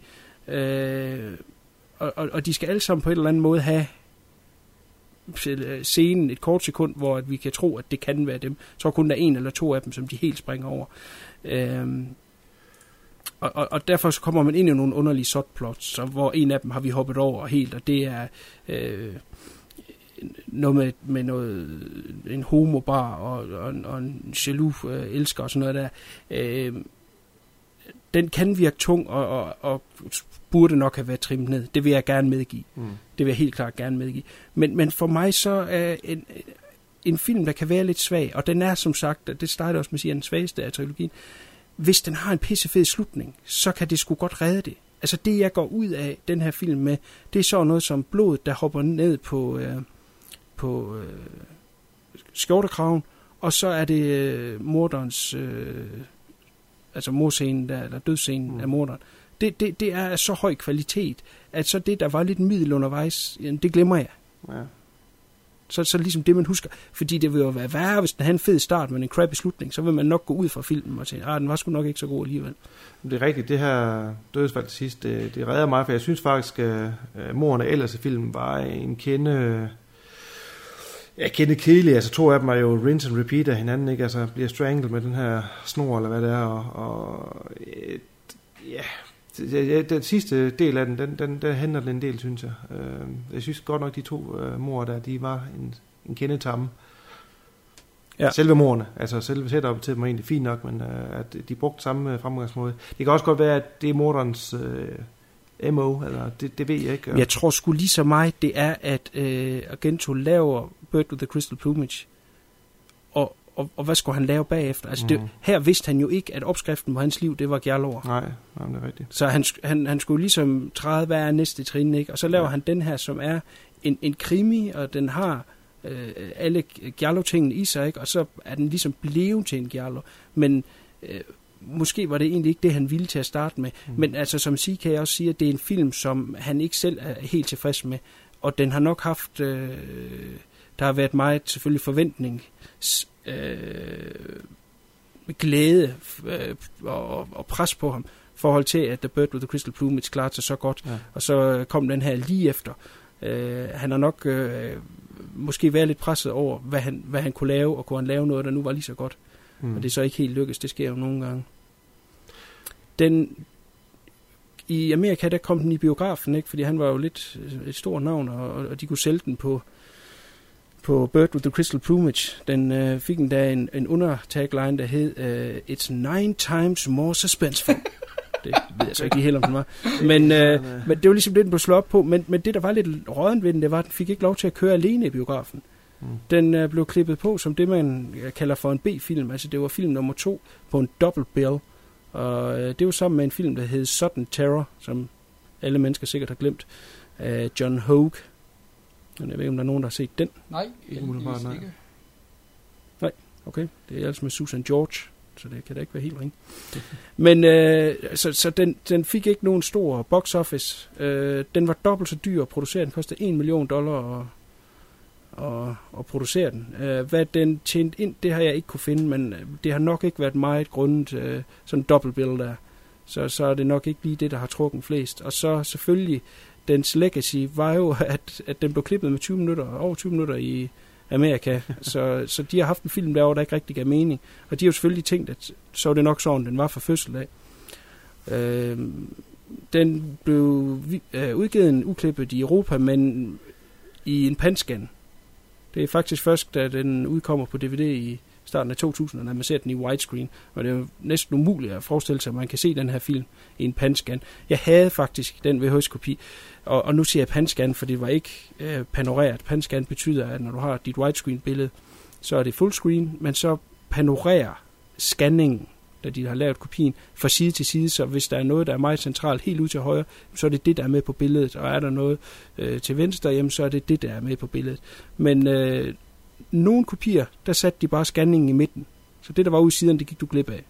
Ja. Er I med, på, hvor langt Jo, ja, jeg ja, snakker? Ja, ja. Øh, og øh, den kopi, jeg havde, og, og, og som var den mest gængse kopi på det tidspunkt øh, ved hos Dane, øh, det var sådan en. Så, så det var sådan noget med alt, hvad der var ude i siden, det, det kan man ikke lige tale med om. Åh, ja. Det har man ikke set. Det, det minder mig om mange af de italienske film, jeg har set for en periode. ja, men utrolig mange film, Ja. ja. man har set på den måde, og det er frygteligt. Ja, helt sikkert. For den er jo flot det- skudt det- i 235, altså den er jo en... Den er nemlig pisseflot, og, og det, er den, det er det lige det næste, jeg vil ind forbi øh, i det positive. Det er, øh, hvor flot den er. Det er, det er jo en teknisk flot film, og måske endda også en opgradering fra øh, The Bird with the Crystal Plumage. Øh, derudover, så vil jeg da nok sige, nu har vi snakket om, at der er mange karakterer her, er det her ikke den film, og nu snakkede vi tidligere om alle Argentos film, øh, hvor I har set i hvert fald en, håndfuld om ikke andet, er det her ikke den bedste øh, altså på, på tværs af alle karaktererne, skuespillerpræstationer. Jo. Altså, der er jo mange med i den her film. Jo. Er alle ikke gode? Det var nemlig en af de ting, jeg også blev, blev hul i. Vi snakker om det sidst, eller blev hul i. En af de ting, jeg har blevet mærke i, hedder det. Øh, Hul i. blevet hul i. øh, var, at vi snakker om sidst, øh, at italienske film, der måske var lidt øh, crappy dobbet, øh, kunne have sådan en effekt på, at folk troede, at det var et dårligt skuespil. Men det synes jeg slet ikke, der er noget i den her. Jeg synes, det er et godt trin over og Bird with the Crystal Plumage. Enig. Det var, du, ja. Altså, den se- Jeg sidder lige og kører de andre film igennem. Jeg... Øh, PT er lige nødt til at give det ret. At øh, det er nok Okay, de bedste skuespilspræstationer i den her film her. ja. Karl Morgan, Men han altså, redder jeg meget i synes- min verden, det gør han jo. Jamen, det er han. Jeg synes også, at James Franciscus er Ja, pissegod. han gør det faktisk også godt. Ja, det gør han. og, og, og så kan det være, at det var et passende tidspunkt, at vi vender tilbage til den lille pige. Mm, det er ikke som også er rigtig god. Jeg skal lige Ja, hun er, ikke, nej, hun er jo så øh, 50 eller sådan noget i dag. Ja. Øhm, hun hedder Sensia Di Carolis, og hun er 11 år, da de laver den her film. Og hun er en meget smuk pige. Man kan ikke lade være med at tænke, øh, hvordan så hun må ud, da hun var lidt ældre. Og jeg er jo så en af de typer, der går ind og undersøger, hvordan de ser ud. Og øh, jeg fandt ud af, af, at jeg havde set øh, nogle film med hende, da hun var øh, blevet lidt ældre. Blandt andet en, der hedder Cannibal Apocalypse Den lyder god. fra 1980, som er en kanibalfilm med John Saxon. Og øh, der spiller hun, øh, jeg mener det er en, en nabo eller sådan noget til John Saxon. Og øh, der har de da, der har de da nogle kinky scener sammen, om man vil. Så det var sådan første indikation på, at hun er sådan lidt en, en saucy minx. Men øh, et, øh, et, et hurtigt søg på Google fandt mig også ud af, at hun har også været, øh, hun har åbenbart også lavet nogle nøgenbilleder. Og der lavede jeg jo en stor fejl, fordi så slog jeg op ind på vores fælles øh, Facebook øh, til drengene, der, at hvis de var, de undrede sig over, hvordan hun måtte ud i dag, så, øh, så kunne de da lige se på det billede her. Og sjældent har der da været så meget trafik inde på vores Facebook. For satan, mand. Ja, jeg måtte jo Så tage en begyndte ikke planlagt øh, skærmpause.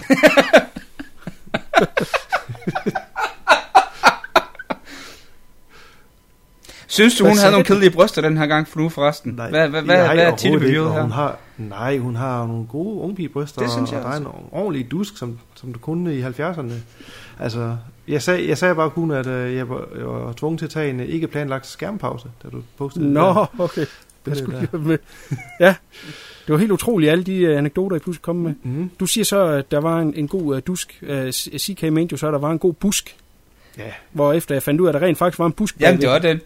Så det, det var åbenbart den, du var rimelig Busk. uh, keen på. Det, det er et ret fedt billede. Hun står med en slange i den ene hånd og et æble i den anden. Ren Eva. Ja. Men uh, hun er en meget pæn pige, og blev også en meget pæn pige. Uh, hun er så i 50'erne i dag. Hun er stoppet med at være foran kameraet i 90, og i dag der er hun dopper. Ja. Så ligger hun kun øh, stemmer til de italienske udgaver af film. Så uh, hun har ikke nogen stor filmkarriere. Men hun findes derude på nettet. det gør Så hun. det kan vi da kun anbefale, at man lige går ud og undersøger. Altså, der, altså, we speak, så har jeg lige lagt et nyt billede ind til jer, drenge, I skal se. Men det kan I se bagefter. Vi glæder os er som små lille børn. Åh, åh, åh, åh. Rolig, CK. Bliv nu færdig! Hurtigt! Nej, nej, vi skal, jeg synes, vi skal diskutere hele filmen forfra igen. I hate you so much right now. Nej, øh, jeg synes, vi har været fint omkring, øh, hvad vi synes om den, og vi, vi er jo så sådan lidt, ja, I er lidt lunken, og jeg er måske på den positive side, men, men lidt under. Jeg må indrømme, efter vores gennemgang af den her, nu har jeg kun set den en gang, og så er der nogle ting, der sådan står lidt mere lysende, og er måske falder lidt mere på plads. Så øh, jeg vil godt revurdere den lidt og sige, det, den, er, den, er, den er okay. Jeg vil ikke, den er ikke, øh, jeg synes ikke, den er på højde med, med Bird. Nej. Altså, jeg har lidt det der, Hvordan hvis... vil du, øh, hvordan vil du, vil du anbefale den? Vil du ikke anbefale? Og i så fald, jo, anbefale den, hvad, hvad skal så jamen, jeg vil gå rækkefølge? pelsen som sidste gang og sige, øh, jamen altså, jeg vil anbefale den til alle, der er filminteresseret, og så må de jo komme og spanke mig bagefter, hvis de synes, den er dårlig. Det er jo ikke nogen dårlig film, og den har jo noget teknisk flot i sig. Og du siger, det er jo en uh, Argento in the making, altså den er med til at definere ham, så den skal der ses, uanset hvad. Skal den ses efter Bird eller før Bird? Det ved jeg ikke. Det er svært at sige. Øhm, jeg, vil, jeg vil sige efter, tror jeg umiddelbart. Tag, den i, tag dem i rækkefølgen. Der er Ja. du måske ikke enig. Jo, jo, jo, det er jeg helt sikkert. Det er jo bare, øh, der, der er blevet lagt lidt op til, at den er under Bird, så, så kan det jo godt virkelig et antiklimaks Ja, ja, at se det i den rækkefølge. Ja. Det er jo kun min mening, altså det er jo ikke sikkert, at folk... Ja, Ja, nej, men det er også som Jamen, Jamen, vi kan snakker da- om tidligere, at uh, han, han har jo selv udtalt, at, at det er en af de film, han slet ikke er glad for. Jeg vil gerne vide, hvornår han kom den udtalelse. Sådan det Det rent er en- optagsmæssigt. Jamen, nej, men det, jeg, ved, jeg ved ikke, om det er i en bog. Det, jeg ved ikke, ikke huske, hvad bogen hedder. Jeg mener, at der er... Den hedder, den hedder uh, Broken Mirrors Ja, Broken. ja. Altså, er, det, er, den, er, er, er den før Dreams. 98? Den er tilbage fra 90 eller sådan noget. Det er lidt det. Ja, den er fra 90'erne, ikke? Var det, du sagde? Jo, jo, Jo. jo, det er en af de første øh, store opslagsværker, der er lavet om ham. Okay, jamen, så kan det Så godt. det er før uh, Phantom of. Godt. Så er vi enige. Ag- Agento, han kørte jo rimelig meget med klatten, indtil vi ramte 90'erne. Uha. Så, så det var godt, den bog blev lavet ind. Men øh, uh, CK, jeg smider den over til dig. Dine umiddelbart afsluttende øh, tanker, og kan du anbefale den? Og, jeg, og så vil jeg også gerne høre, hvis du siger ja. Det, det ved jeg ikke, om du gør, men hvis du gør, hvilken rækkefølge vil du mene, man skal sige det? Jeg har lidt det der med, at hvis man af uansagelige årsager kun må se fem Argento-film, så er det her ikke en af dem. Øh, men, Det var da en underlig regel. vel? ja, jamen det bare, som hvis, regel. hvis der var nogen, nogen, der havde det der med, at man kun vil, øh, vil se øh, fem Argento-film. Det kan jo være, at der er nogen, der er sindssygt derude. Øh, der er væsentligt mere, man skal se. Men hvis der er nogen, man kun vil se fem Argento-film, så vil jeg ikke anbefale det her som var en af dem. Det er, det er en af hans, hans svagere. Men jo, altså... Hvad så, jeg vil hvis man gerne som, må se syv en Hvad halv? siger du? Hvis man gerne må se syv en halv, Jamen, så, så, Så er den på sådan er den så mellem? Ja, dem jeg har set indtil Okay. videre. Men jeg vil så stadigvæk sige, at øh, inde i trilogien, så, så passer meget fint. Altså, det, øh, det, er ligesom, det er ligesom en midte øh, normalt er. Den er ikke lige så... Øh, ikke, al, er sjæld, midten er sjældent lige så god som slutningen og starten. Den skal bare få tiden til at gå. Hårde ord, jeg ved det godt, Kuno. Hårde ord, som du altid siger. Nej, det synes jeg ikke. Jeg synes faktisk, det var fornuftigt ord. Uh, tak, hold da kæft. Kan også det? Woo! Og dine afsluttende tanker om filmen i, i helhed. Uh, rum til forbedringer. Det var det samme, du sagde Ja. før. Godt, Men det er, det er jo det er min holdning til den. Så, så. rum til forbedring. Ja, ja, men det tror jeg, vi alle sammen kan tilslutte os. Øh, jeg synes ikke, at Agento har lavet en pinlig eller en dårlig film. Jeg synes faktisk, at han har lavet en rigtig god film. Den, den er nede i et andet niveau end uh, Bird with the Crystal Plumage. Jeg nævnte tidligere Inspector Barnaby, Midsummer Murders. Og det, det, det er faktisk ligesom en Midsummer Murders. Øh, og, og øh, CK har tit brugt den der øh, sætning, at man hygger sig med en film. Øh, jeg vil sige, at man kan hygge sig med The Cat on Nine Tails. Det er øh, pakket ind i dejlig, hyggelig musik af øh, Morricone. Den er flot skudt.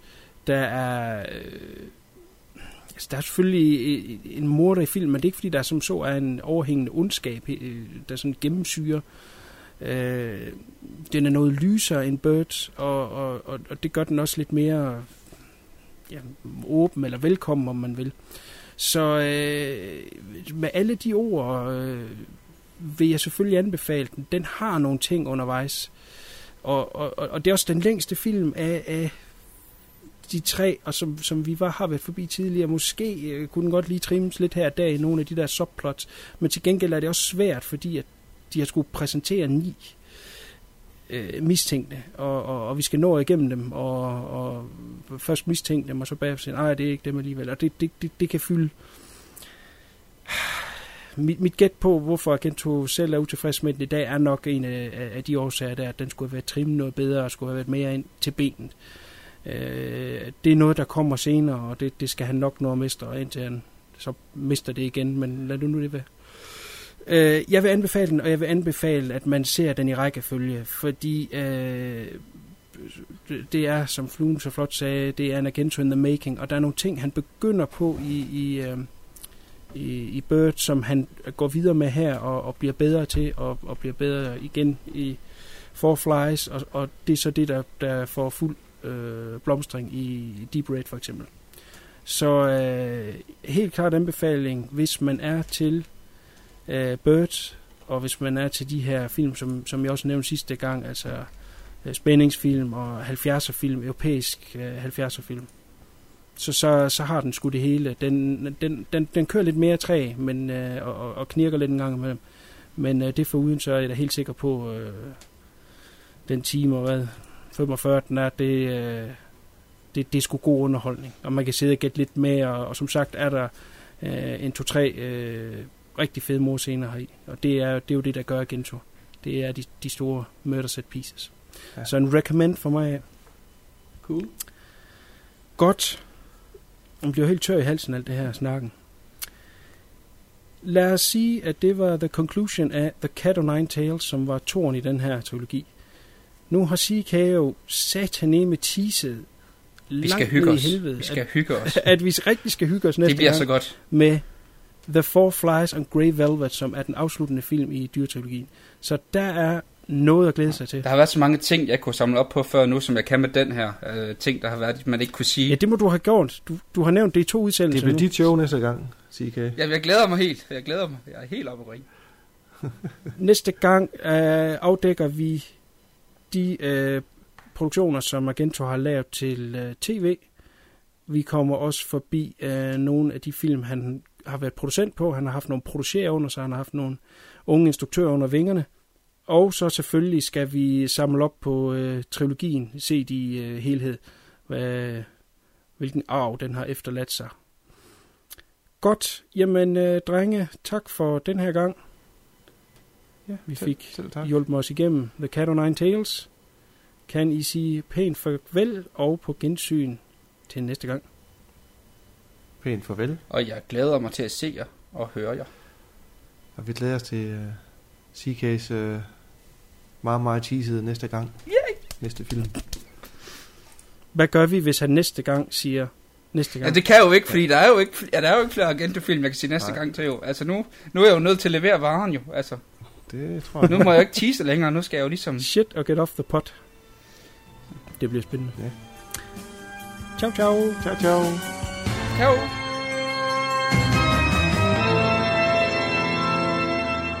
Our retrospective of Il Maestro Dario Argento's Animal Trilogy continues next week on the View Review podcast. Better remember, or Dario Argento come kill you.